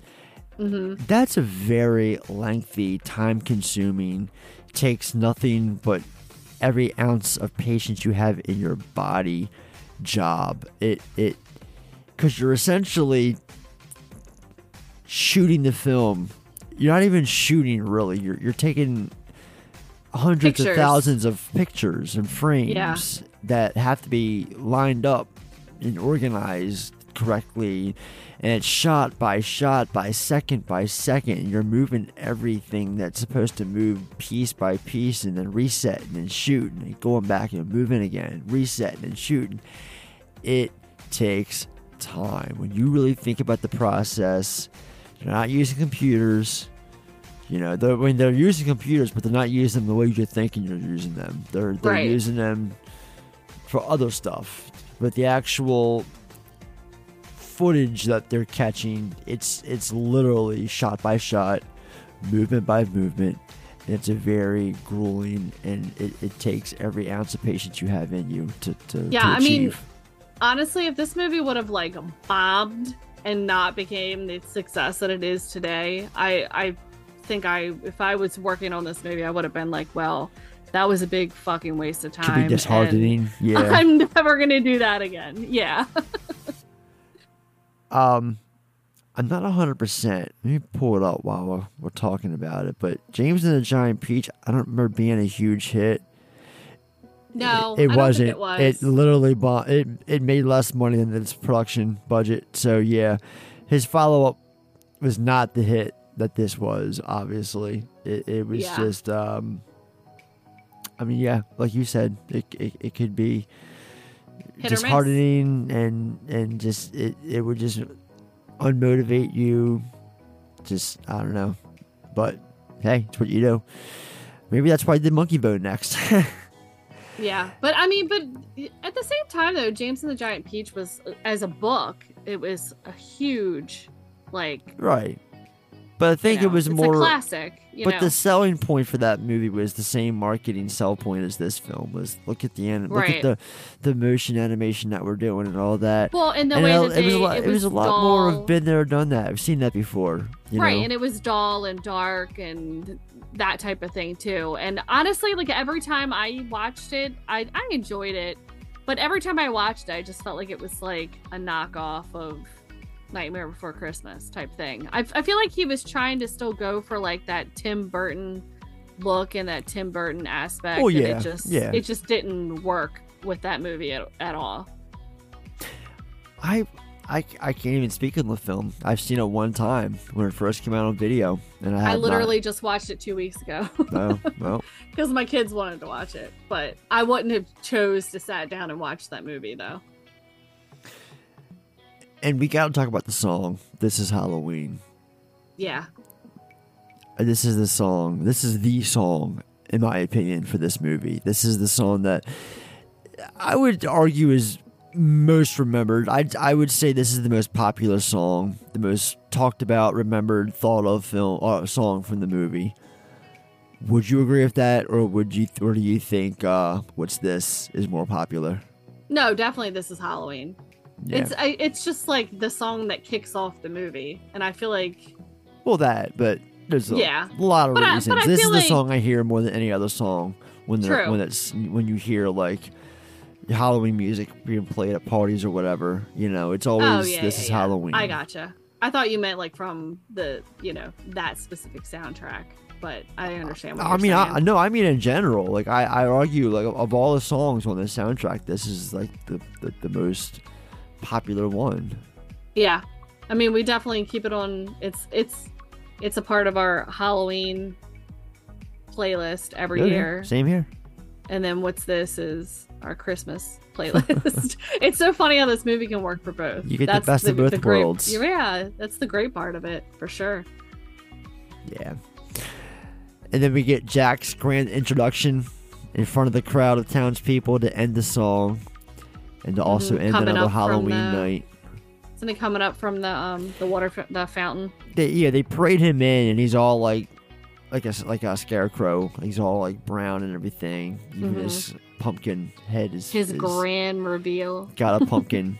he's, literally got a pumpkin head. 'cause He's the pumpkin king, and he Mhm. like dives into the uh the, the the ooze of the green whatever, and comes out as Jack, suit and all. It's a cool ass uh, introduction. I'm not gonna lie. I, I've It always is. dug it. It's pretty Yeah. boss, and it, again, there's that uses of green. So, and this whole town, everyone is so obsessive over Jack as their leader. Like a lot, a- he's got a very dedicated fan base. I will say that much. Especially the mayor. Oh my oh, god. the mayor. we will get to him. Put a pin on that. So, Dr. Finkelstein is shown to be this overbearing and somewhat overprotective father or creator of Sally. And it's. Oh man, I don't know how to say it without making it sound like inappropriate, but like Kinda the way he talks to her, yeah, Yeah. the way he's like dangling her arm later on in the movie, like come upstairs. Like I don't know. Shall we then? Creep factor. It's a creep factor. it's hard to ignore. Let's just, let's just say that. Uh, so yeah, she runs off and leaves her arm with him because you know she's not hard to fucking keep in place. She just unties herself pretty much and just goes about her business. It's awesome. So everyone, Jack is escaping uh, from everyone's infatuation, and he runs off, seemingly bored and tired of the same old thing. And I, personally, I don't know what's up with Jax. I could never get tired of Halloween. Like, I mean, I've said it before, but in case you're new to this show, like, Halloween is everything to me. Halloween means fucking everything to me. I dedicate the horrorthon to the season because I love it. I love talking horror. I love the feeling of it. It's it's it's my ultimate go-to holiday. I love Christmas. Don't get me wrong, but Halloween is the ultimate holiday for me. Like I love the feeling of Halloween time over everything else. That's just how I've always been, always will be. Like I have three or four different Halloween costumes that I keep in my room all year round because it just reminds me of that time of year, you know. and after my my birthday's in the middle of August, and I always know after my birthday's over with, it's like, all right, we're getting to that time where it's like late August, early September, Halloween shit's gonna start popping up, you know. Spirit's gonna be opening everywhere. All the stores that have closed in the last calendar year are gonna get turned into About a Spirit Halloween. over. Yep. Yep. It's the takeover joint. You know it. So yeah, I can And never see, get tired I- of it like Jack does here. Right, and then but then like it's funny that you see it that way, but then I see it as like this is his day job. This is the shit he I does. guess I would love this every job. year. Give me like that job. yeah, but sometimes just like as an adult, I get tired of doing the same thing every single day. You know what I mean? It's like Oh, that get you it. get in that routine and you're just like, I gotta go right, to the I've same enough of this twelve stores shit." every week. yeah. I don't even like half the people at these stores, you know. But I gotta go and see them every single week, and it does get like- grueling and, and tiresome. But Yeah, but it's like you need a, you need a little break sometimes. So you need a vacation. And I Sure. think he, you know, he's like, let's see what happens when I slip through this door. Where's this, you know, time warp gonna take me to? I love this moment here where he, he's about to enter his home and goes to his gate, and there's this like jazz ensemble that always hangs out outside of his gate. Oh, yeah, yeah, yeah. He tips up and he's like, "Thanks, Bone nice work, Bone Daddy." Nice work, Bone Daddy. Yeah, that's So- good. Jay, uh, Jack's late night stroll through the graveyard. He's uh summons in zero in the process, and then this is when Sally's watching on secretly behind the tombstone because she's there getting away. He's there doing the same thing. He's, you know, they they they both have their escapes that they're trying to get away from, and they just Mhm. um happen by you know happenstance meet up at this uh, graveyard even though they both don't well she don't he don't know that she's there she's you know hiding behind the tombstone and She's kind of being a creep too. oh yeah yeah yeah she's taking from her father and this is when we get jack's lament that song and this also features the film's iconic shot of jack walking down the spiral hill with zero among the large moon background it's uh, you know the rest of the Iconic. it's, yeah. it's the most iconic shot of this movie. I love it, along with For the rest sure. of the film's look. And this movie has an iconic look and, and feel, the way those other films that I also wanted to acknowledge, like like movies like the the Addams Family, the, that and, and Values. They both have their looks and feel that are similar.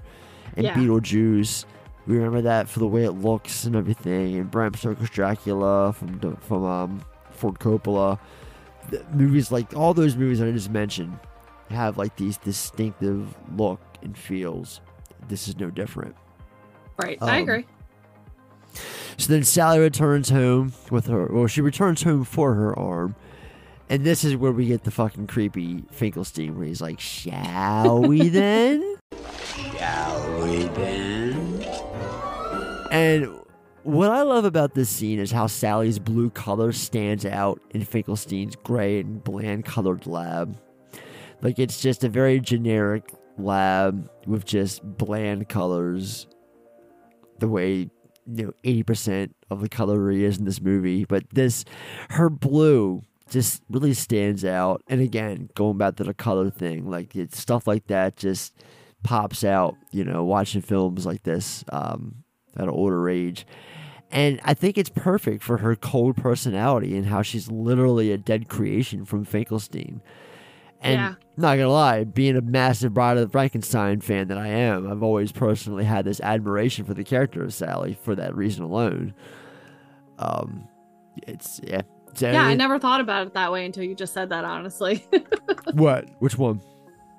Just like the Bride of Frankenstein. You Oh, know, yeah. like Oh, I- absolutely. I've never. She's always just been like a character to me. That's like, but I've, I, you know, You never I've thought never- about that? Yeah, no, she's I never through and through. It's it's definitely there's a, there's there's some sort of inspiration drawn from that. And just like Finkelstein is Frankenstein, they have similar names. Because remember, kids, Frankenstein's not the name of the monster; it's the name of the doctor. So Jack and Zero continue their walk deep into the woods. This is where I never noticed this until last night watching this. Jack plays fetch with Zero, and he uses Yeah. one of his own ribs. Yep. I've never noticed that before. I was like, holy shit, that's awesome. Yep. Um, then we cut to the mayor of Halloween Town going to Jack's house the following morning, humming This is Halloween, and fucking, I, I love this scene so much. He's got the plans already intact for next year, and he fucking freaks out when Jack won't answer. Like, he's told he's not home by the jazz band that hangs out by his gate, and he, he first off, we should talk about his look. He's got two head, two faces. Two heads. Yeah. That- that oh, yeah, turn- yeah, yeah. that- Two faces. that do like a, a 180 depending on his mood and everything and he's you know happy-go-lucky but then he knocks a few times and when there's no answer like he's starting to start he's starting to sweat and the fucking head turns to blue or, or white and he's losing his shit right now because you Jack can just won't see answer. the anxiety take over him. It's it's insane, dude, and it's perfectly voiced by Glenn Shadix again. Um, he pulls it off perfectly. Morning, gents.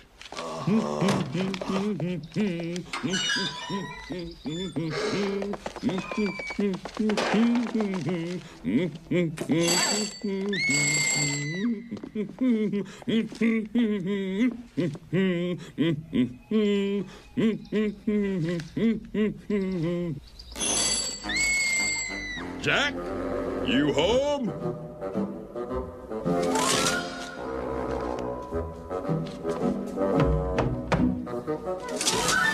Jack, I've got the plans for next Halloween. I need to go over them with you so we can get started. Jack, please, I'm only an elected official here. I can't make decisions by myself. Jack, answer me. The, mayor's plans include a drawing of a bat, some sort of cat hat and cat mask, and a jack o' lantern with its top removed. And like, the, the, like I said, the look of the two faces, and I actually remember having this toy action figure of him for a good while. And yes, his head could turn either way. And for some reason, uh, he stayed in my collection of, of, of signature fi- of uh, action figures that I just played with in my collection. Between him, my Donatello action figure from Ninja Turtles, uh, the, my, I had this um, Terminator from T2 where like you squeeze the legs and like his chest skin would like pop off and it'd be like the skeleton under the, the the robot underneath. It was it was wild. I had the I had the Jack Skellington uh action figure that where you could remove his head and you could put different I like, remember that. Yeah, yeah, yeah. Yeah. Yeah, that was cool. And speaking of toys, remember when this film came out? Burger King had their uh the watch promotion for this, the night before Christmas watches. I Oh yeah, I do remember that. Because I had a Jack Skellington one that I had for like the longest time. It was like black and, and gray, kind of like his colors. I'm gonna Google it now because I but there forgot. were other. There was like four of them, I believe, if I'm not mistaken. Because like it was one of those things where like you got it at like a really cheap price if you bought a value meal or something like that. Because was it Burger King? You said. it was Burger King. Oh yeah, yeah, yeah, and they came in like these, like the the boxes. Yeah, Yeah, I do remember them. Oh my god, yeah. that's crazy. Because I had that the Jack. I had the Jack memories. one. It was a black watch. I think they had different colored ones. There might have been a purple one for Sally and maybe a, a blue one for whoever. I don't know, but Oh, yeah, there was was- there was- Yeah, they had a Jack one. One Did you find it? Santa. Yeah, I did. I'll have to send you a picture of them. I'm looking it up That's myself great. right a now. dollar ninety This nine. is great material, by the way. It's the story of Jack, the great pumpkin king, and four cool new watches at Burger King. To get a watch for a buck ninety-nine from the everyday value menu, order each time. New lower prices on food that's delicious, and see Tim Burton's The Nightmare Before Christmas. Four watches to choose from, isn't that fine? Each one is different for one ninety-nine. Watches from Burger King, just one more case of everyday value. I love this place. There it is. Holy shit. There's that watch. Yeah, Yep. I'm gonna send it to you. See if you I, see I've it. already got it. I'm like, Oh, I, you got I, it. I Okay, googled it myself. That's so funny. As soon as you said that, though, I was like, I gotta Google this because I remember it, but I couldn't. I couldn't think of it. Yeah, I had the black one. That's That's that's, so wild. funny. Two dollars.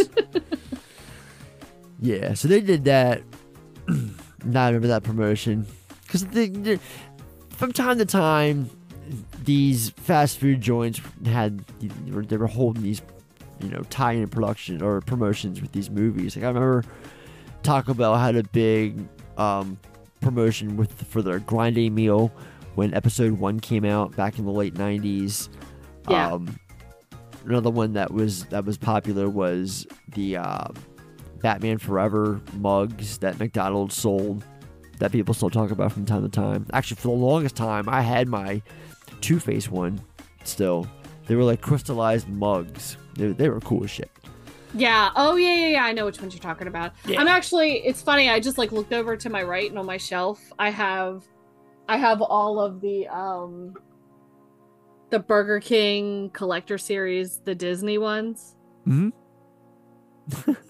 Yeah, I just like looked over and I have like all of them right there. So it's funny we just brought those up. So. BK Lounge.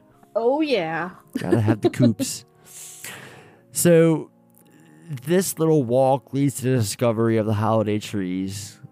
This is what leads to ultimately Christmas Town.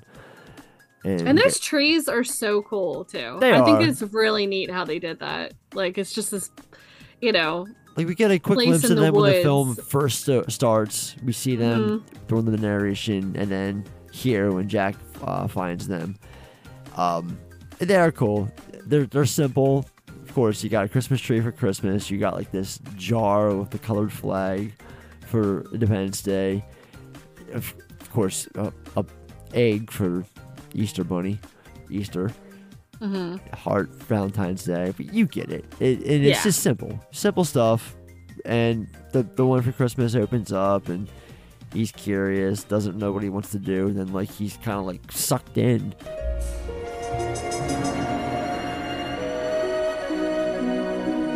It's someplace new.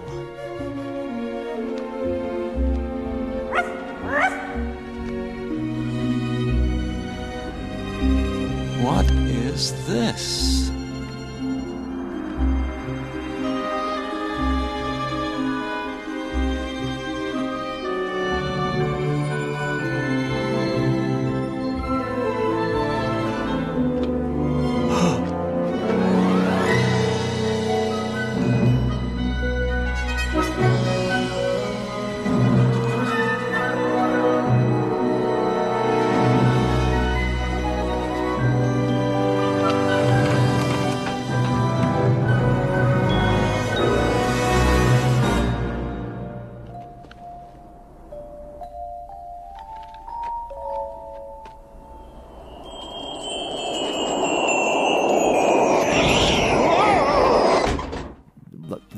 Zero's left to be left on his own by himself, and this is where we get what's this? What's this? What's this? There's color everywhere. What's this? There's white things in the air. What's this? I can't believe my eyes. I must be dreaming. Wake up, Jack. This isn't fair. What's this? What's this? What's this? There's something very wrong. What's this? There's people singing songs. What's this? The streets are lined with little creatures laughing. Everybody seems so happy. Have I possibly gone daffy? What is this? What's this? There's children throwing snowballs instead of throwing heads. They're busy building toys, and absolutely no one's dead. There's frost in every window. Oh, I can't believe my eyes. And in my bones, I feel the warmth that's coming from inside. Oh, look, what's this? The hanging mistletoe. They kiss? Why, that looks so unique. Inspired! The gathering around to hear his story, roasting chestnuts on a fire. What's the film's second most famous song. And, you know, I've always been a big fan of this sequence uh, because of the choreography. It feels a lot like How This Grinch Stole Christmas. Yeah. And- And, it is like what how they said too. It's kind of like Dr. Seuss. Like it's very Yeah. whimsical. Very, Yeah. very. It's just the way Jack moves around, kind of like Mhm. spider like, and he's just well, and just the way that the elves look and how the houses are. Yeah, and all yeah, that yeah. stuff. It's it's very like like you said, like the like Grinch stole Christmas. all the Christmas stuff have their own look and feel. The way all the people from Halloween Town have their own look and feel. It's and it all adds up to the overall film's look and feel. It's I know it's gonna make sense to some people. It made sense to me, and um. This is when the film briefly becomes and feels like a Christmas movie. And this is where I kind of wanted to ask you do you consider this film more of a Halloween film or a Christmas film, and why? oh, I don't even know. See, for me, it's more of a Halloween film because, you know, our central character, and I would argue maybe 70 to 75% of the film's material overall Yeah. is Halloween eccentric between the graveyard and everything that Jack takes a walk through. And even when Jack goes to Halloween Town, like he is right now in, in the story, it cuts back to Halloween Town or Christmas Town. It cuts back to Halloween Town so much. You know, it's it, it, it the film constantly reminds you that you know this is Jack's story and this is he's from Halloween Town, obviously. So to me, that's why it's more of a Halloween movie. Um, Yeah, I would have to agree with that. I, I think it, it definitely is more Halloween. I mean, we watch it at Halloween and uh, Christmas. yeah, I was gonna. I was just about to But say. we do- I mean, we're, we're covering it right now for Christmas. You know. Right. Well, and we have the book, and I tend to read that more around Christmas time. I guess because it's like, um, You do do a lot of reading. yeah, like okay. well, especially with the kids and stuff. No. But you know, like it's like the night the night before Christmas, but we read the Nightmare Before Christmas. It's like our version of that during this time is what we read. I like it. yeah. And then the scene ends with Jack curiously witnessing a silhouette of Santa. And we cut back to Halloween Town. Everyone's in an uproar with Jack missing in action. No one's more stressed and out than the fucking mayor, though. Poor guy's rocking the white face. He's sweating buckets upon buckets and on his way to a catastrophic heart attack or an aneurysm. Or, or both. All because there's only 365 days left till next Halloween. Better get a jump on it. God damn it, Jocelyn. You're supposed to say 364. Oh, sorry. So he sounds the al- sounds off the alarm while Sally prepares Finkelstein soup. This has never happened before. It's suspicious. It's peculiar. It's scary. Stand aside. Coming through.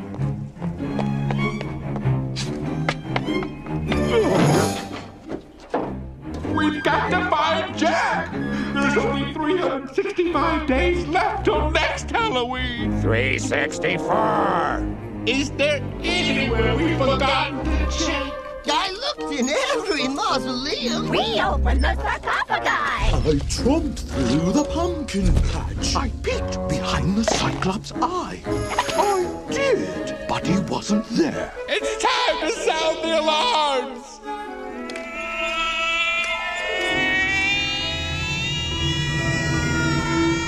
This, this alarm is just this like whining cat going meow. it's the funniest shit. It's great. And we cut to Sally fucking preparing Finkelstein soup. Again with the blue hovering over the pot as she's preparing this concoction.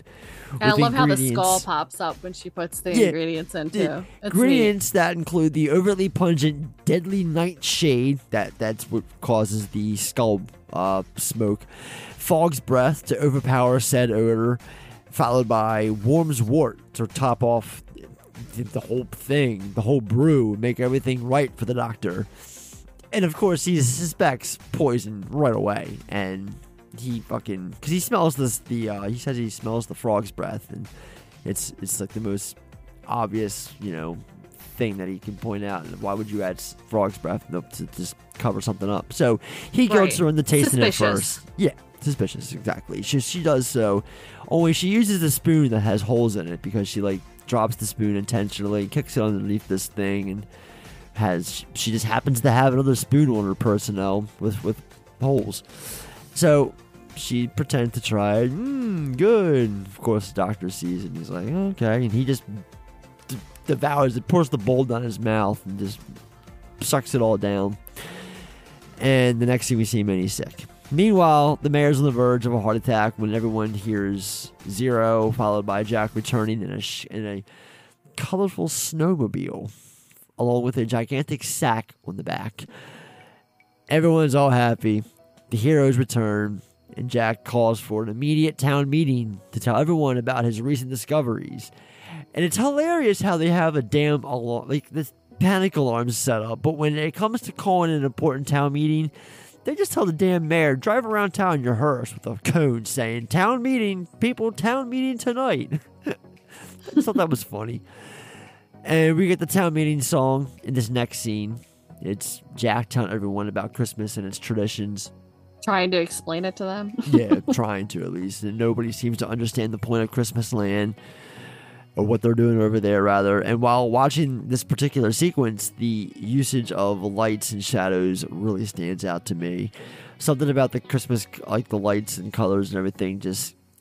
I, I don't know what it is. It's just something that my eye noticed during this sequence. I had to write it down in my notes. Like, the lights and shadows really stood out during this number that surrounded Mhm. Jack Skellington. And they called him Sandy Claus. I love how they call him Sandy Claus and not Santa Claus. I yeah, I think that's when you find out that's what they call him, right? Yeah. like yeah. So poor Jack's pretty bent now. No one gets the idea of Christmas with their warped minds constantly thinking about spooky stuff. And he heads home with his head, you know, his head's down again. This town always seems to be really stressing him the fuck out, I gotta say. and he's trying to figure out the meaning of Christmas for himself to understand so that he can explain to everybody else better. And the thing that stood out to me in this scene here is he's sitting in his bed, laying in bed in his PJs, and he's got this fire behind him. And my eye kept going to the fucking fire that's behind Jack in this scene. And it's just a video of fire playing on a loop. It's brilliant. That's all it is. It's just like a video of fire actually before. playing. huh? I've never caught that before. Yeah, I had to watch it. I'm like, what is that? What's causing this? And I'm like, oh, it's just a fucking video, like in the background behind him, just playing on a loop. That's all it is. Uh, so Finkelstein locks Sally away because she poisoned him from the last scene, evidently. And as Jack shows up to borrow some equipment for a series of experiments, as he calls it, that's he shows up after he he uh, locks Sally away. So Jack returns home to perform said experiments on various Christmas items. Like And I love this scene. this is a I- good I, scene. it's very like Yeah. satisfying, very like relaxing. It's like it's like ASMR, kind of like the scene when like the guy comes in and fix up Woody in yeah, Toy in Toy Story. Story You know what I mean? Yeah, I just It- like love watching him do all the stuff. It's neat. it's satisfying. It's it's Yeah. it's just simple and satisfying together. Jack, he's just doing shit with the cherry, candy cane, paper ice crystals, and tree ornaments. And you know, it's just him taking all these obvious Christmas items and just performing bizarre, dark Halloween-esque experiments on them that make no sense at all. But for the sake of the film, you know, it's it's cute. And Sally escapes yet again. We gotta talk about this scene. Holy shit. This was deep. So she lowers down this sewing kit Mm-hmm. and she's up in this tower. And then she just fucking commits suicide.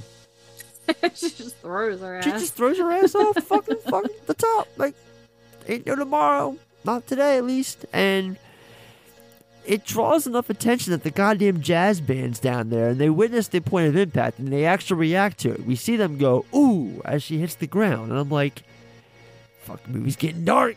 God damn, I knew this was a dark movie, but I forgot about this moment, and I my my my jaw dropped. I'm just gonna say that. So she the she lowered the stitching kit down because the sewing kit so she can you know stitch herself back together, and still it's just fucking really dark, getting pretty dark here, movie. So Sally's vision of a burning Christmas tree happens next, and this is what pretty much sets off this whole like conquest that Jack can't proceed with his idea because or his plan because it's gonna ruin Christmas for all of the, the children and stuff. Like it's just bad news. Like this vision, yeah. It's a vision of. It's not a vision as much as it's her holding this this whatever, and like it, it burns like a Christmas tree in she gets a her. glimpse, a glimpse of you Yeah, know. exactly. Yeah, there we go. And at the same time, Jack reaches Christmas Town, and the mayhem begins. And I gotta say, the bit where the little kid sees him as he's you know putting gifts under the tree, and he like goes back up, you know, telling the promise that he's never been, he never saw him or whatever. And his Yeah. parents are like, "What did Santa get you?" And like, it's a severed head.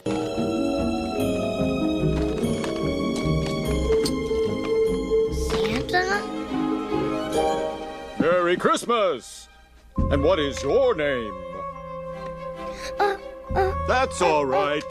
I have a special present for you, anyway. There you go, Sonny.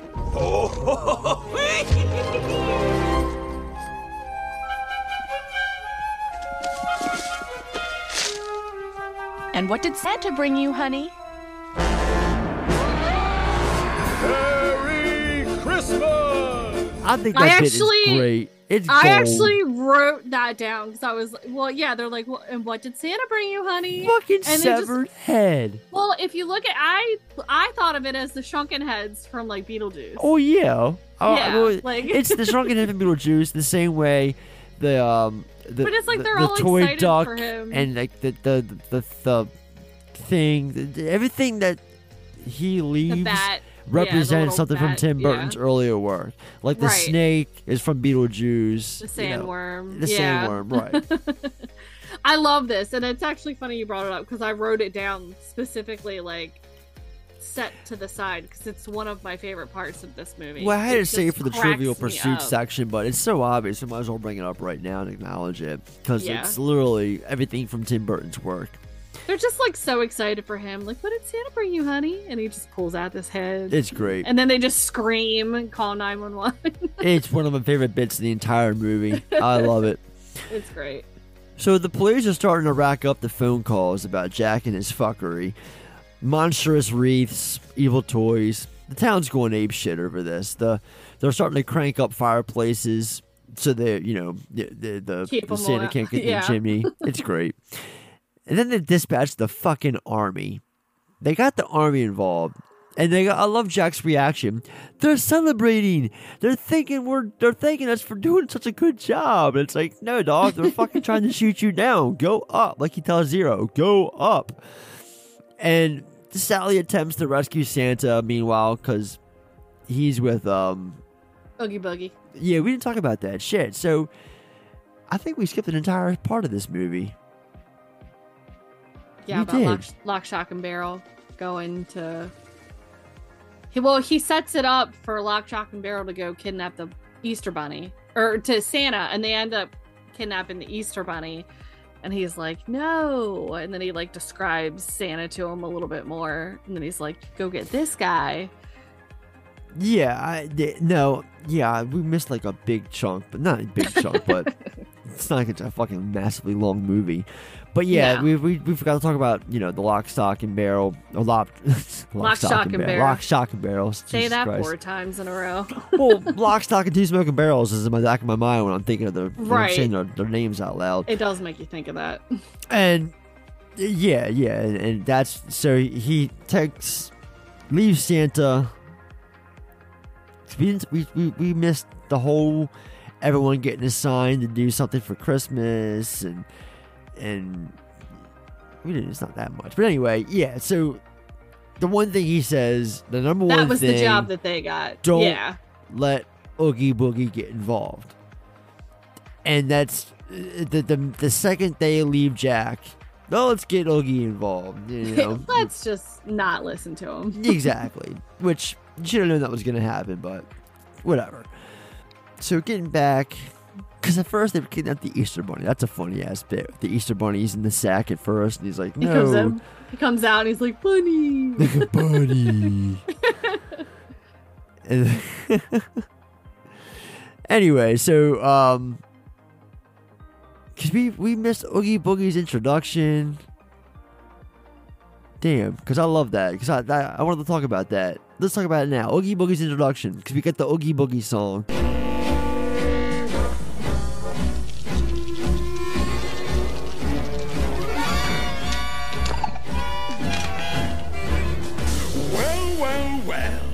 What have we here?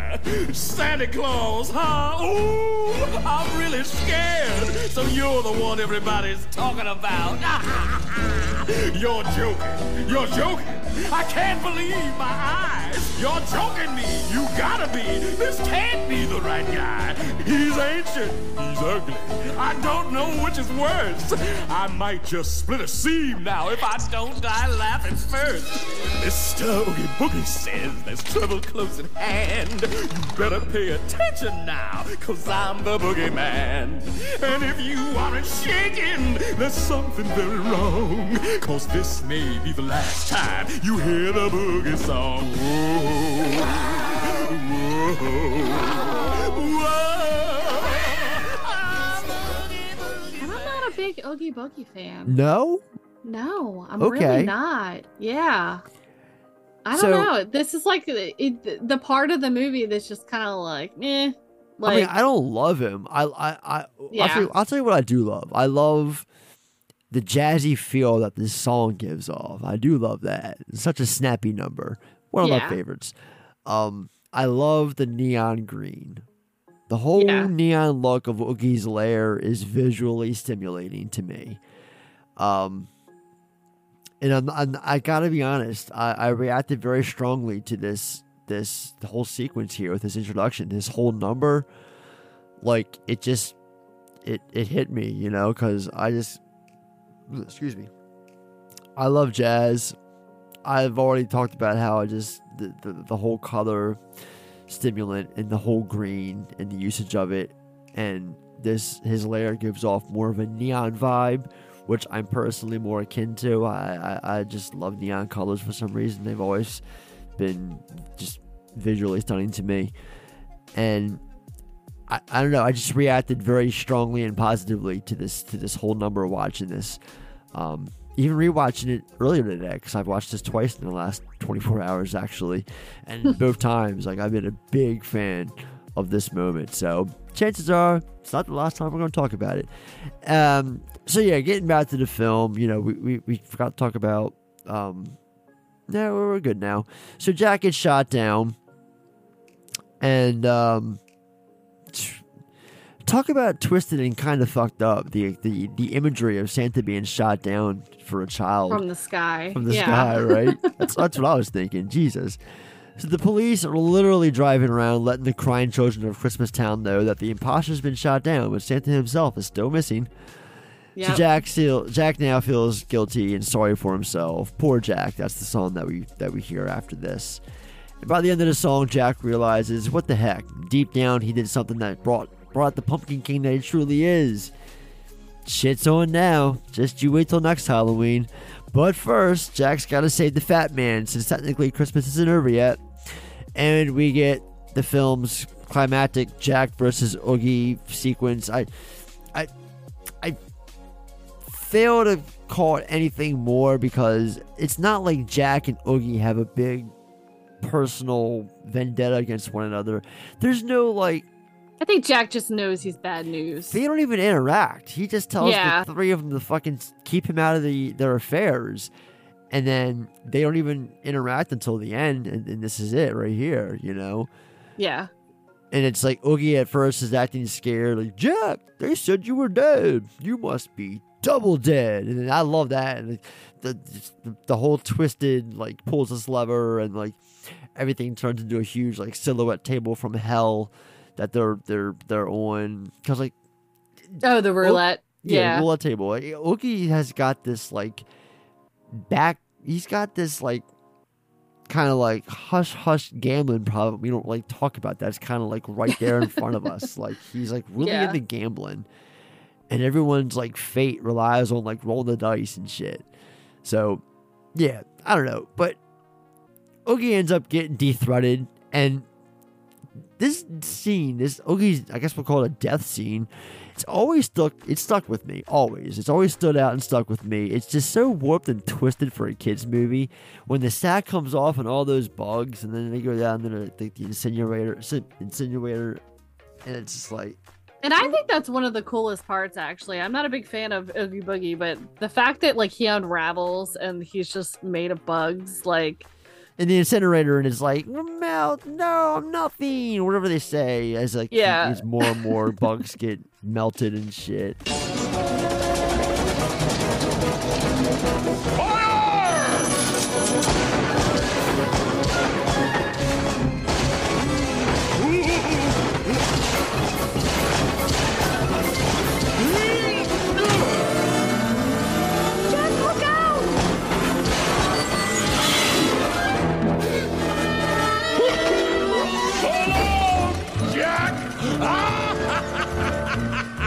Dare you treat my friends so shamefully! Now look what you've done! My bugs!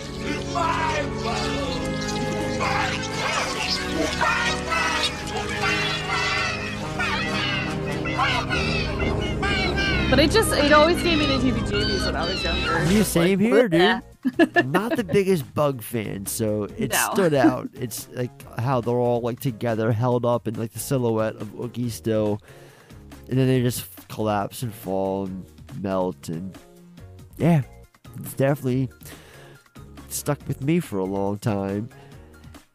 And to wrap up the film, Santa replaces Jack's presents with real ones. You know, the the, the people of Halloween Town celebrate their Pumpkin King. You know, and then we get the the finale reprise song to wrap up the film. And Finkelstein seems to have created a Mrs. Fink for himself in a quick and you'll you know blink and you'll miss it moment. It's really quick and subtle.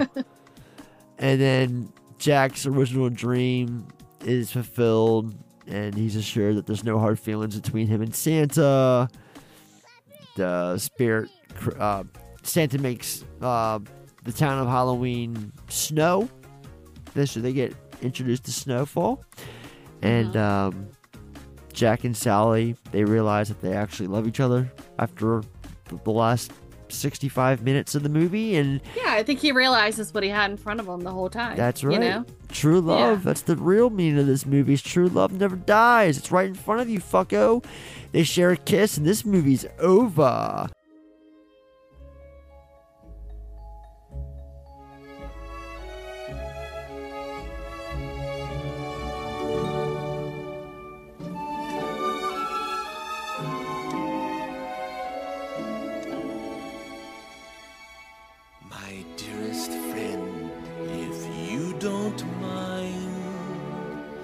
I'd like to join you by your side, where we can gaze into the stars and sit together now and forever. For it is plain, as anyone can see,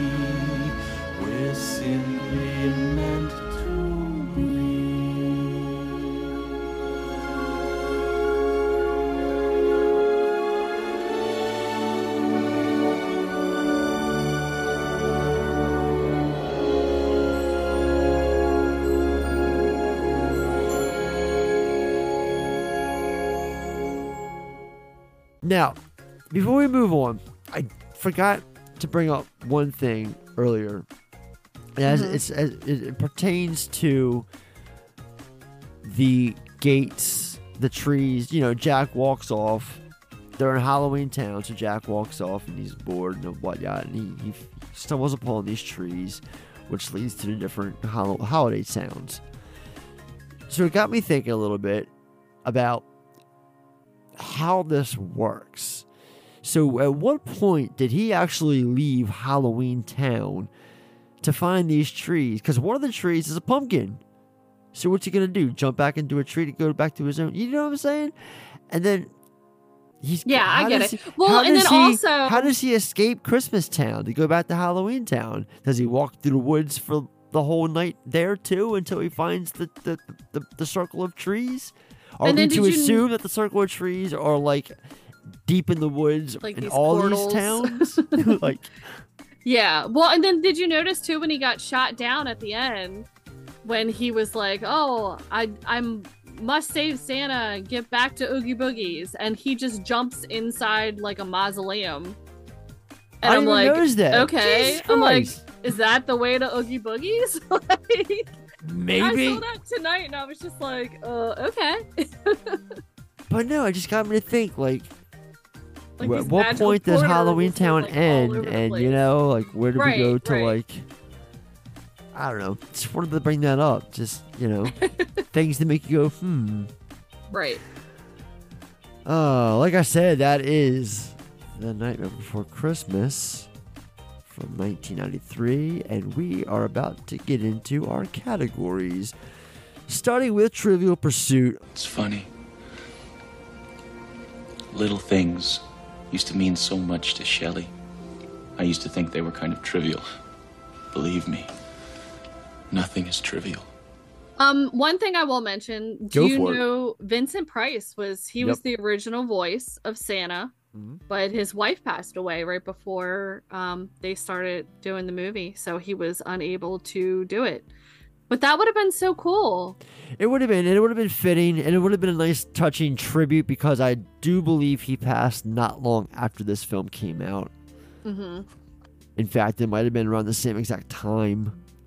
Because I, I know he died in 93. So it would have been a nice little tribute. Like an epilogue to his career. Yep, October twenty fifth, nineteen ninety three. Yeah. So he died. The day before this film came out or something like that. Or a couple of yeah. days before. Oh, geez, yeah, that's Wow. crazy. Yeah, that would have been fitting. hmm I, I would have dug that, actually. That would have been cool. Yeah, that would have been neat. That was that. That's my uh. That's Your my uh, little bit of critic score, trivia for or the- you. to yeah. The, to the, to the Trivial Pursuit. yes. Tim Burton has said the original poem was inspired after seeing Halloween merchandise display in a store being taken down and replaced by a Christmas display. The juxtaposition of ghosts and goblins with Santa and his reindeer sparked his imagination. In 2001, Walt Disney Pictures began to consider producing a sequel, but rather than using stop motion, Disney wanted to use computer animation. Tim Burton convinced Disney to drop the idea. He said, I was always very protective of Nightmare not to do sequels or things of that kind, Burton explained. You know, Jack visits Thanksgiving World or other kinds of things just because I felt the movie had a purity to it and the people that like it. It is stated in the making of that the most difficult shot to film in the entire movie is the shot in which Jack is reaching for the doorknob to Christmasland. Viewers can see the perfect surround reflection of the forest around Jack in the background. While Danny Elfman was chosen to sing Jack Skellington, it was felt that his singing was great, but his speaking voice was too wooden and stiff. Chris Sarandon was then cast as Jack's speaking voice because he closely matched Elfman's singing voice. Zero's nose is actually a tiny glowing jack o' lantern. In the scenes with the street band, especially inside the town hall, there is a small man inside the base that is based on Danny Elfman.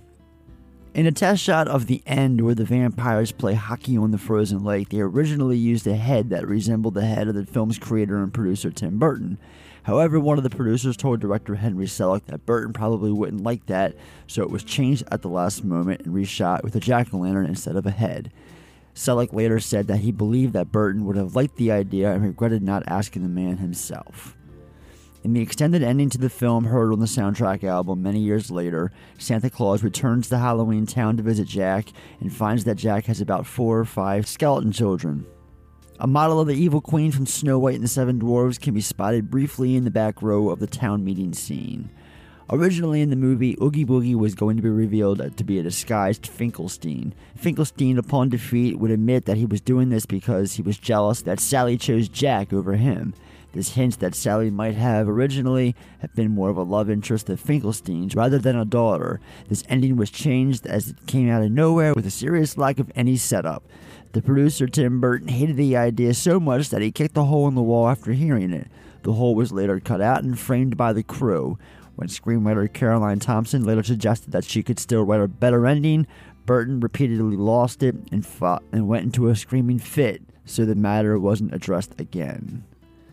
Sally originally was supposed to have trouble walking. However, the filmmakers changed this because they thought Sally looked drunk when walking. However, it was shown that Sally walks more stiffly than other characters. Despite pushback from Disney, Tim Burton and Henry Selick fought against animating Jack Skellington with eyes. According to a 2018 Mouse Planet report, Burton said the first rule of drawn animation is that you have to have great eyes for expression. I thought it would be great to give life to these characters that have no eyes, he added. Disney really fought for us to give Jack these friendly eyes instead of dark holes, but we wouldn't budge. The character of Dr. Finkelstein is listed as evil scientist in the cast credits. In this song, this is Halloween, the lyrics Tender Lumplings Everywhere refers to Tender Lumplings, a song done by composer Danny Elfman when he was in Oingo Boingo. This is the first stop motion animated film to be rated PG by the MPA. In the first few seconds after the title is shown, you can see that there are actually seven holiday doors.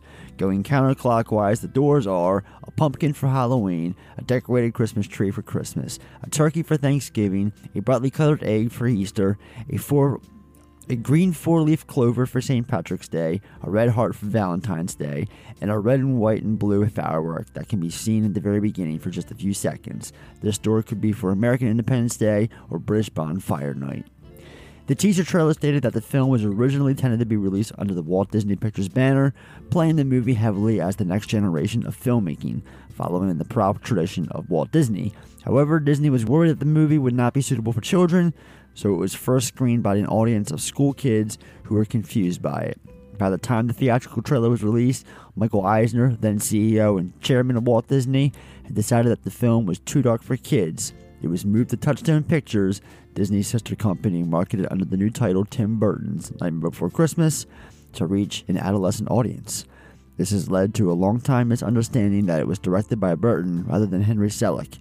In October 2006, the film was re released in 3D under the Walt Disney Pictures banner. This film, along with the live action, traditionally animated hybrid film Who Framed Roger Rabbit, are the only films under the Touchstone Pictures label that are considered as official Disney films.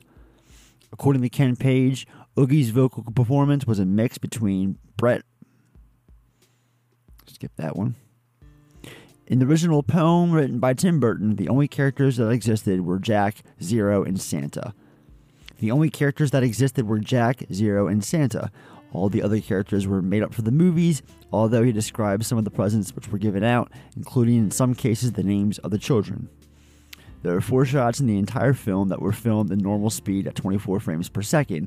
One is the opening overhead shot of the trees in the forest, the fog coming out of the fountain, the liquid pouring through the holes of Sally's spoon, and the other is the bugs falling into the molten pit in Oogie Boogie's lair.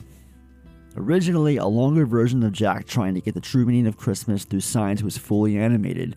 Some of the best gags, including the scene where Jack doing illustrations of Santa and his monster form, were cut simply due to time purposes. Despite being considered a villain by many fans, Tim Burton himself does not consider Oogie Boogie evil. Nevertheless, Boogie is Oogie is still marketed as a villain and is considered one due to his heinous actions against Santa, Sally, and Jack throughout the movie. There's been some debate whether or not the Shadow in the Moon character seen during the This Is Halloween is the same character as Oogie Boogie, as they bear a striking resemblance to one another.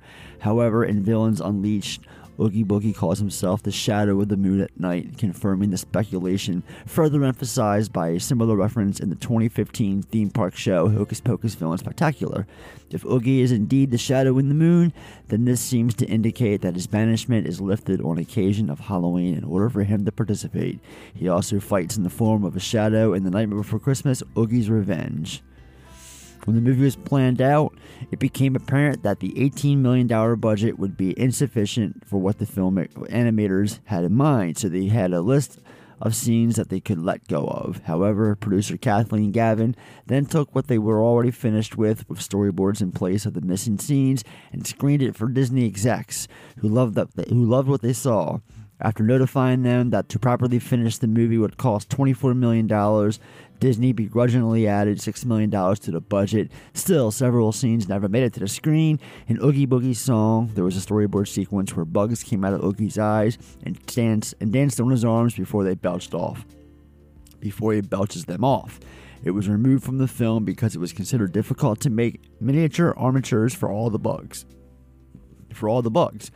Another scrapped scene involved the shadow dancing on a rotating orange background. It was traditionally animated but ended up being cut for timing. Despite this, the lyrics during these scenes are still included in the film's soundtrack. Despite generally being considered antagonists, the trio consisting of Lock, Shock, and Barrel is meant to emulate how real children their age act, although obviously with an increased fascination for the morbid and the macabre being citizens of Halloween Town. Because the film was stop motion, it took animators about three years to complete the film. I was on the film for three and a half years. The stop motion animation took about 18 months, but with pre production, where you storyboarded every single shot, it did add up. Director Henry Selick told the Daily Beast in 2017. At its peak, it was about 120 people working on it, and we had between 12 to 17 animators on the job, he added. There's a hidden Mickey on the table where Jack is doing his experiments. Oogie Boogie was the toughest character to animate because of his big size and pretty shapeless form. Henry Selick told Daily Beast in 2017. Ultimately, Henry Rick Heinrichs had to resculpt it, and then when he gets his skin pulled off and he's filled with bugs, that took some years off the few animators' lives. It's three or four killer shots and two, and took about four months. He added. The only human adult faces shown are Santa Claus's, Mrs. Claus, a police officer, and a woman reading a book to elves in Christmastown. All the others are shown from the neck down. And finally, Oogie Boogie is reminiscent of the boogeyman concept and old phrase, don't let the bedbugs bite, since Oogie is a pun on the boogeyman and is composed of bugs. Let's talk about some opinions of the movie. First, in the form of the critics and what they thought. And in order to do that, we always take a walk to the critics' corner to see what they all have to say about the film.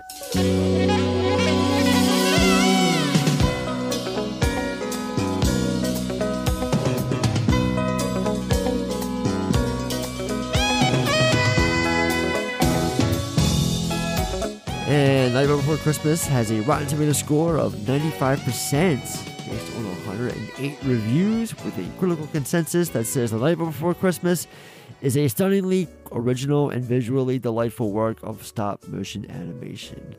It's got a Metascore of 82 out of 100 based on 30 reviews and a B plus cinema score. Let's take a look at what Siskel and Ebert had to say about the film. The Pumpkin King dreams of replacing Santa Claus in The Nightmare Before Christmas, an inventive stop-action animated film from the mind of Tim Burton, who specializes in giving us pain-tortured heroes like Edward Scissorhands and Batman himself. Here in a most original-looking world, Jack Skellington explains to his fellow revelers in Halloween Land his plan to orchestrate Christmas, too. We pick up an oversized sock and hang it like this on the wall. Oh, yes. Does it still have a foot? Let me see. Let me look. Is it rotted and covered with dirt? Um, let me explain. There's no foot inside, but there's candy. Or sometimes it's filled with small toys. Small toys? Do they bite? Do they snap or explode in the sack? Jack asks three of his best trick-or-treaters to kidnap Santa Claus so he can take over that holiday, but the kids swipe the wrong holiday emblem. That's not Sandy Claus. It isn't? Who is it? Bunny! Later, with Santa Claus out of the way, Jack distributes the gifts his helpers have created. But these Halloweenland characters only know from pranks, so the gifts are strange to say the least. And what did Santa bring you, honey?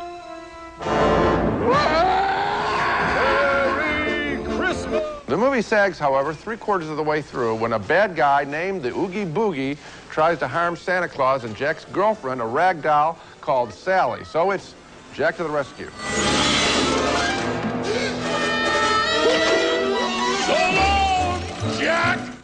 Tim Burton's The Nightmare Before Christmas looks unlike any movie I've ever seen, and so I applaud everyone associated with the look of this film. But the story is disappointing. It hints at a love story between Jack and Sally, but it doesn't really deliver that in any way. The Christmas material only works as bits about the bad gifts. I have the feeling a lot of kids are going to be asking at the end, what was this all about? You know, I'm not even sure that, uh, and I like the movie, that a lot of kids should see it. I mean, I think it's more of a movie for adults and for teenagers and older kids. And the look, I have seen a movie that looks something like this, and it's The Cabinet of Dr. Caligari.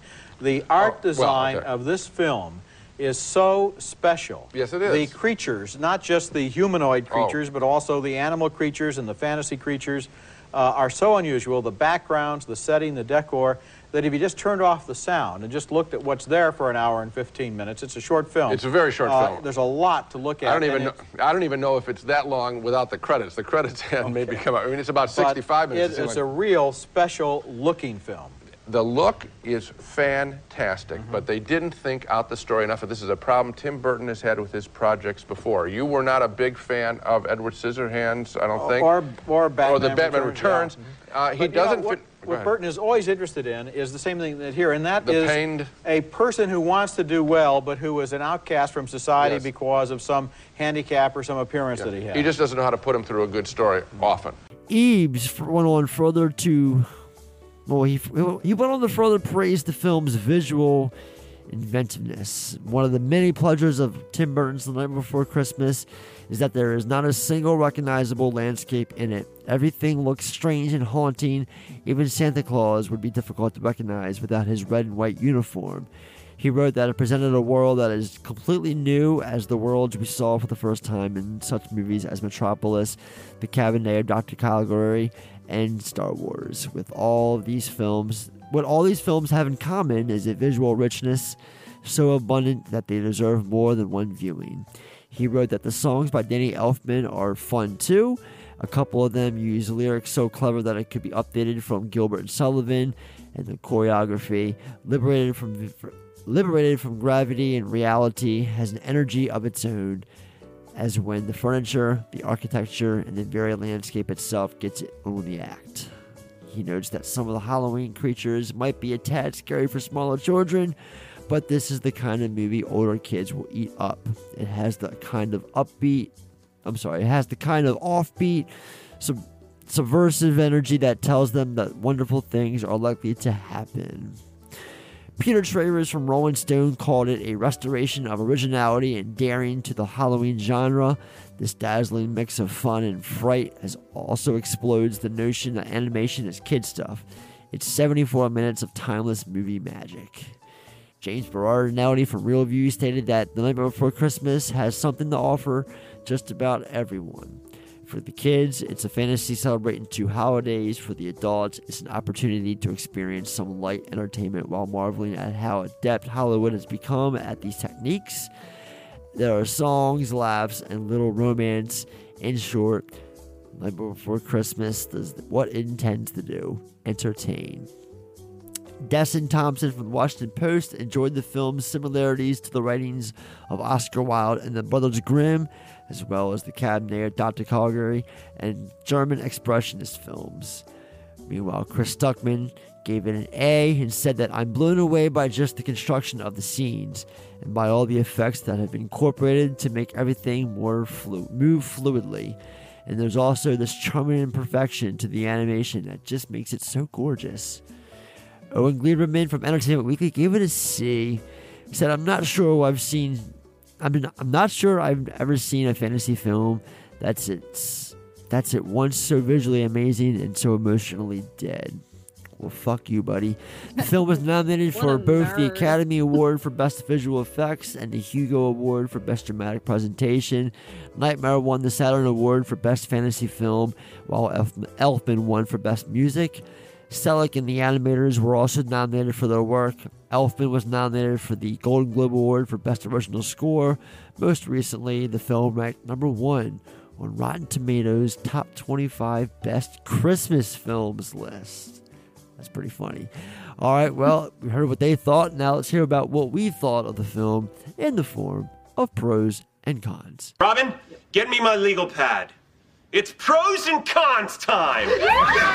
All right, we're gonna do pros first, and I'm gonna let you do the honors, Jocelyn. Kicking this off, what are your pros about the film?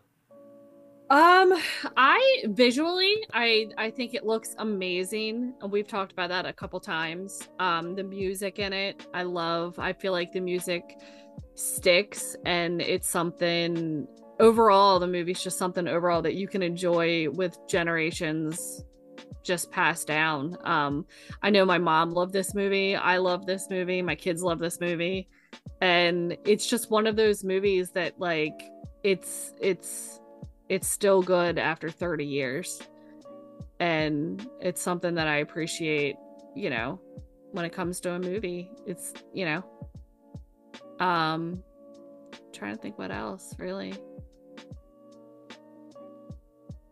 yeah that's all i got. One pro?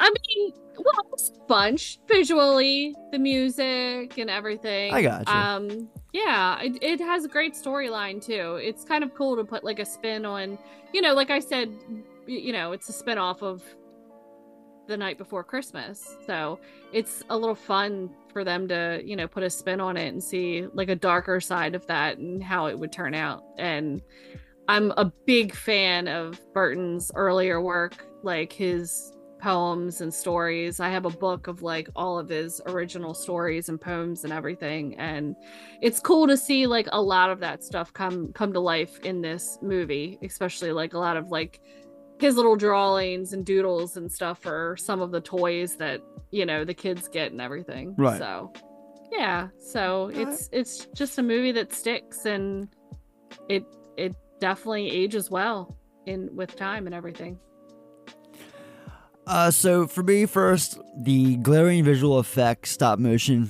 really makes the film what it is. Being a fan of the Halloween holiday and everything in between, I've never seen anything like this, and after 30 years, nothing else even compares. I also love how unique colors stand out against the overall bleak gray look and feel in certain cer- se- uh, sequences. Um, the music is what makes the film the colossal juggernaut that it's become over the decades. Every song feels like it right- rightfully belongs in the movie, and no song ever feels out of place. The concept of this story and these characters is ultimately why the film sticks with me. It's an original story, for one, and all these unparalleled characters really help the film stand out above the rest. And finally, the voice cast is perfect. It's not chock full of Hollywood A-listers who overshadow the film itself. Instead, they got modest actors who are perfect for their characters and who collectively really help make the film become the highly rewatchable holiday classic that it's become. People like Chris Sarandon, Catherine O'Hara, who I can't see anyone else being, you know, in the in the voices, I, who I who I can't see anyone else voicing besides them. They really got their parts, and they're really their contributions are to me, you know, why we praise this film and these characters over the years and years. So, those are my really big pros. Honestly, I mean, I can go on. The editing, I, I love the the tight neck pace this film has. It's, you know, it's the the colors again, the color palette. I mean, there's so many things, but those are my four main pros. So, um, take the good, got some bad. You have any cons? What are your cons? I mean, I have a hard time coming up with cons, honestly. Um, because there's so much I like about this movie, and there's so many things that you know I've enjoyed this movie for so many years. Um, and it's a movie that I keep coming back to, so can't really right, be a, yeah. a lot bad if you keep watching it multiple times a year. Um, but I don't know, like I guess like the only thing that just like I didn't really like it. I I didn't like the whole it- which is something that you like the whole oogie boogie like the roulette table and all of that stuff Yeah? i just I it. I, I feel like it kind of like loses me during the movie like i feel like there's like the, this whole build up and there's everything going on and then you just kind of have like this side story and i know that you need a villain in every movie and technically he's the villain but i also feel like Jack is also kind of like the villain, just a misunderstood villain. You know what I mean? Because he's trying, he means well, but he ultimately, you know, fucks up big time and ruins Christmas. I mean, But, my only um, negative comment, or my, my only negative about Oogie, now you know, it's not really, it's it's not big enough for me to put on my cons list. But I'm just gonna say, like, yeah, I guess if there's one bad thing about that character, it's just the fact that we don't get enough of him. You know, Yeah. Oogie's only in like two or three scenes. and see, I feel like that's enough for me. See, I I would argue having maybe a little bit more, but then again, Yeah. that would take from the the easy brisk time that the film is, and you know, it's why I love the editing because this film just kind of like it's an easy watch. And Yeah. I don't know. So my only I I, I wrote down one con. year to add another 30 minutes. yeah, it's true. Uh, my my only con is that there's no there, this this there was never a sequel or a spin-off after 30 years. This film is just a one and done. The fact that we never got a sequel or any sort of continuation just it's kind of a bummer thing- for me. So I put that in my cons, even though it's not about the film itself. and the only thing that I feel like would even come close to it would probably be like the Corpse Bride. It just has Funny like you that, mention that. Woo, woo. that vibe and that Yeah. feel and you know that type of thing. All right, let's talk about the one thing we would change if we were given access to a mulligan. That's right, mulligan moment. If you had to do it all over again, would you make the same choices? So, if I could change one thing about the film, maybe peek into the other worlds a little bit to see how they work, just rather than focus on Halloween and Christmas. Like, let's let's get a little gander into Easterland or how the the folks over at Independence Day World are celebrating their July Fourth, or you know, like it's just kind of a minor bummer bummer ish that we never got to see the other four holidays that are uh, supposedly around. Um, And it's hilarious that you say that because that was the same thing that I was gonna say. Yep, there I we feel go like it was like Great minds I feel think like alike. It was, yeah, and I feel like it was like a tease. You know what I mean? Like a saw the you know, we saw the this bunny. here, but you'll never see what's behind these doors. You know that. Like, like what the hell is going on in the heart with the Valentine's Day land? What are they? Uh, is like a is like a Roman orgy back there or something? Oh Jesus Christ! like, come on now, like Cupid, you go orgies. Jesus. how does it Um, work? What does it mean? What does it mean? And then my other like mulligan thing was just the fact that like he jumped in that mausoleum and he's at Oogie Boogie's. Like, you know, it was That's really like, bugging you, isn't it? It is because I saw it today and I was just like, wait, what? I've never noticed that before. Why did he jump in that grave to go to? What Oogie does it mean? What does it mean? Yeah. Uh, um, finger looking good. Our favorite moment of the film. It's Finger licking good. Why don't you go first? um, my favorite movie moment of the film Yeah, your finger looking good. What's your is chef's kiss? it, it's definitely and and what did Santa bring you, honey? And he pulls out The the, head. head. Yeah, it just uh, after all these years, it That's a great moment. it makes me laugh out loud. It cracks me up. I love it. it it's just like, you know, it, Yeah, yeah. it kind it bothers me that Jack gives them all of these like, you know, decrepit like presents and stuff because he's been to Christmas Town. He's seen what they they do there. And the fact that he just thinks like, oh, let's just throw a head in a box and give it to a child and you know, this is the way for me to do a good thing and He's doing a good deed, Christmas. okay? Right, right. But like it just cracks me up to think that like Doesn't matter what you got. The fact that he was given. right. That's all that But matters. it, it just it makes It's me laugh thought that like, counts. every single time because that's in his mind that's his version of what a gift would be and that's if if Santa left my kid a head in a box I mean What's I in the box? die. What's in the box? I What's know. in the I was, box? Like immediately where I, my head went. Um, yeah, that's that's what I would be thinking. Be like, Mm, You're not gonna like my finger looking good. on? Told you I'd bring it up again. Although I technically answered this question during our discussion. It's hands down Oogie Boogie's introduction, the Oogie Boogie song. It's I don't know, just from a visual achievement alone, my favorite moment. the whole design of his lair is something else, especially with the whole gambling aesthetic and how it's on a roulette table from hell and just the, the whole neon colors that just pop, pop, pop, pop, pop, pop, pop. Love it. Yeah, it's my favorite all- moment of the film. We're on two different islands with this Oh, we are. Boogie thing. We are. We are. But it's okay. It's okay.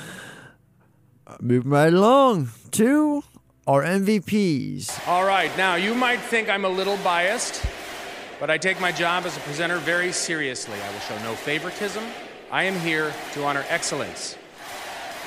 And the most valuable player is. Movie MVPs. Who stands out better than the rest? Uh, for me, MVP of this film is Danny Elfman for what he brings to the table as both a singer and composer for the film, being the songwriter for a plethora of classics all included in a single movie that nearly goes over the hour mark. That alone is why he gets my vote 100%. Danny Elfman, ge- gentlemen, ladies, 100% right there. My MVP. What's yours? I don't agree with that. I mean, I'm sorry. I don't sorry. dis I don't disagree with that. It's getting late. Sorry. I uh, don't disagree with that. But You're like, every I don't agree with that, God damn it. No, I was like so did not. fire. anyway, I don't disagree with that. But every time we've done MVP before, it, it was it's always been like a character that we picked. So Yeah. I went down the road of a character, and I think the MVP of this movie is is Zero. Because- Zero. Yeah, he's The stuck dog who minds his own by- no, no, no, no. He's stuck by Jack this whole time through all of his shenanigans, and He's loyal like a dog. Dogs yeah, are loyal. He's been loyal, and and he saved the day at the end with his nose that shines so little bright. little pumpkin nose. Yeah, he was the Rudolph, the hero of the story. I believe. I believe if it wasn't for him, Jack, you know, He went from zero to hero. Very Look grim demise at the end. Yeah. so that's that's my MVP. All right. But before we get out of here, before we give off our final picks, let's take a little walk down memory lane and discuss the physical media aspect of the film. Let's get physical. Physical media.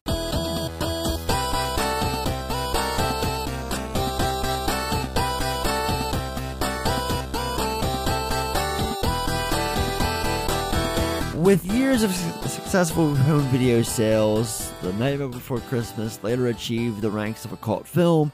Touchstone Home Video first released Nightmare Before Christmas on VHS and Laserdisc on September 30th, 1994, and the DVD initially on December 2nd, 1997.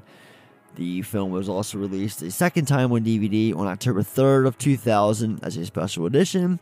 This release included an audio commentary by Selick, the cinematographer, and uh, uh, uh, Pete Kozachik, Kozachik, and the 20, 29 minute making of documentary, along with a gallery of concept art, storyboards, test footage, and deleted scenes. Burton's Vincent and Frankenweenie were also included.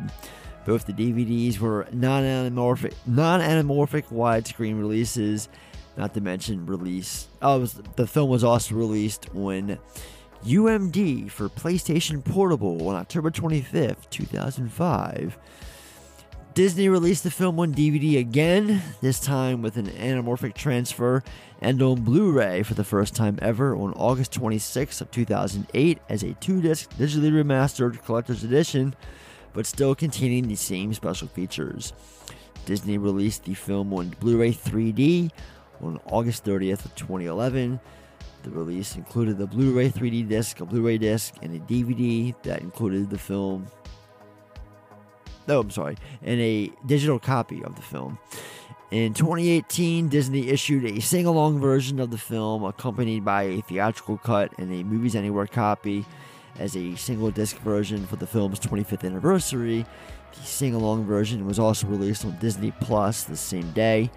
And then finally, this year, October, or I'm sorry, rather, August 22nd, 2023, for the 30th anniversary, the film was finally remastered in 4K and released on the 4K Blu ray format, including extra content.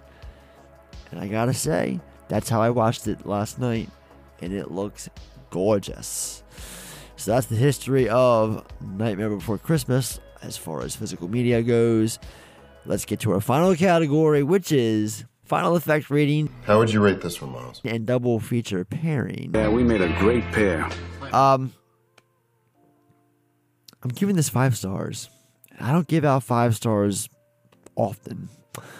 With such a an original idea and the way the stop motion really helps achieve the film's overall look and legacy, there's simply no way I could give this movie anything less than a five star final rating. I love the feel of the movie, the aesthetic, the characters, the songs. I love the way it looks, the way it makes me feel, the way it's on, it makes me feel happy.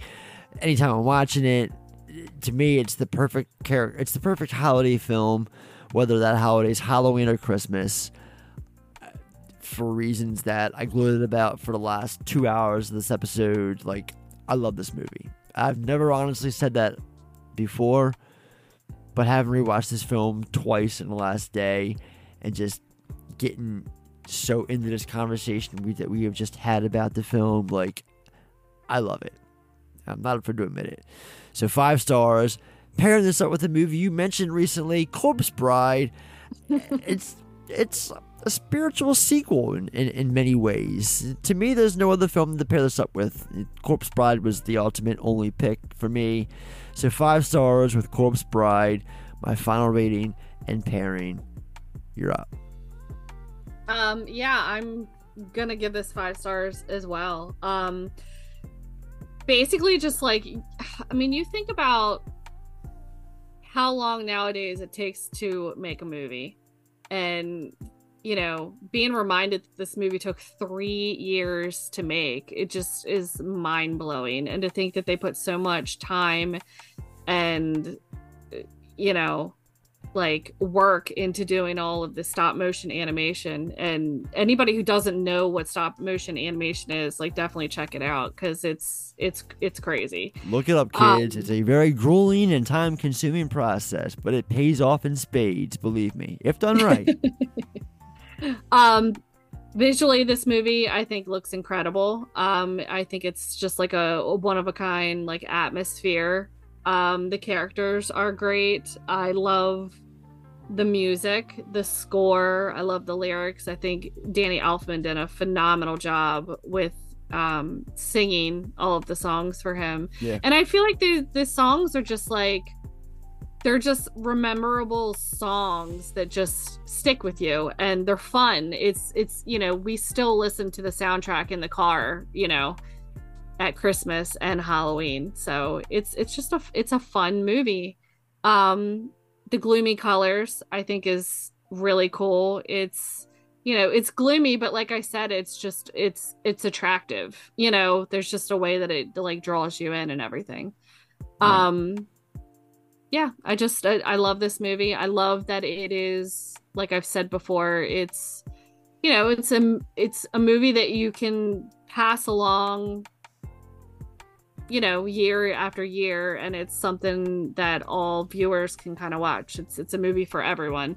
And it's a generational movie. It's like it's like one of those movies like when we were kids, we would watch Rudolph the Red-Nosed Reindeer and Frosty the Snowman. I feel like this is like this is the next generation of those movies um, for the holidays and everything.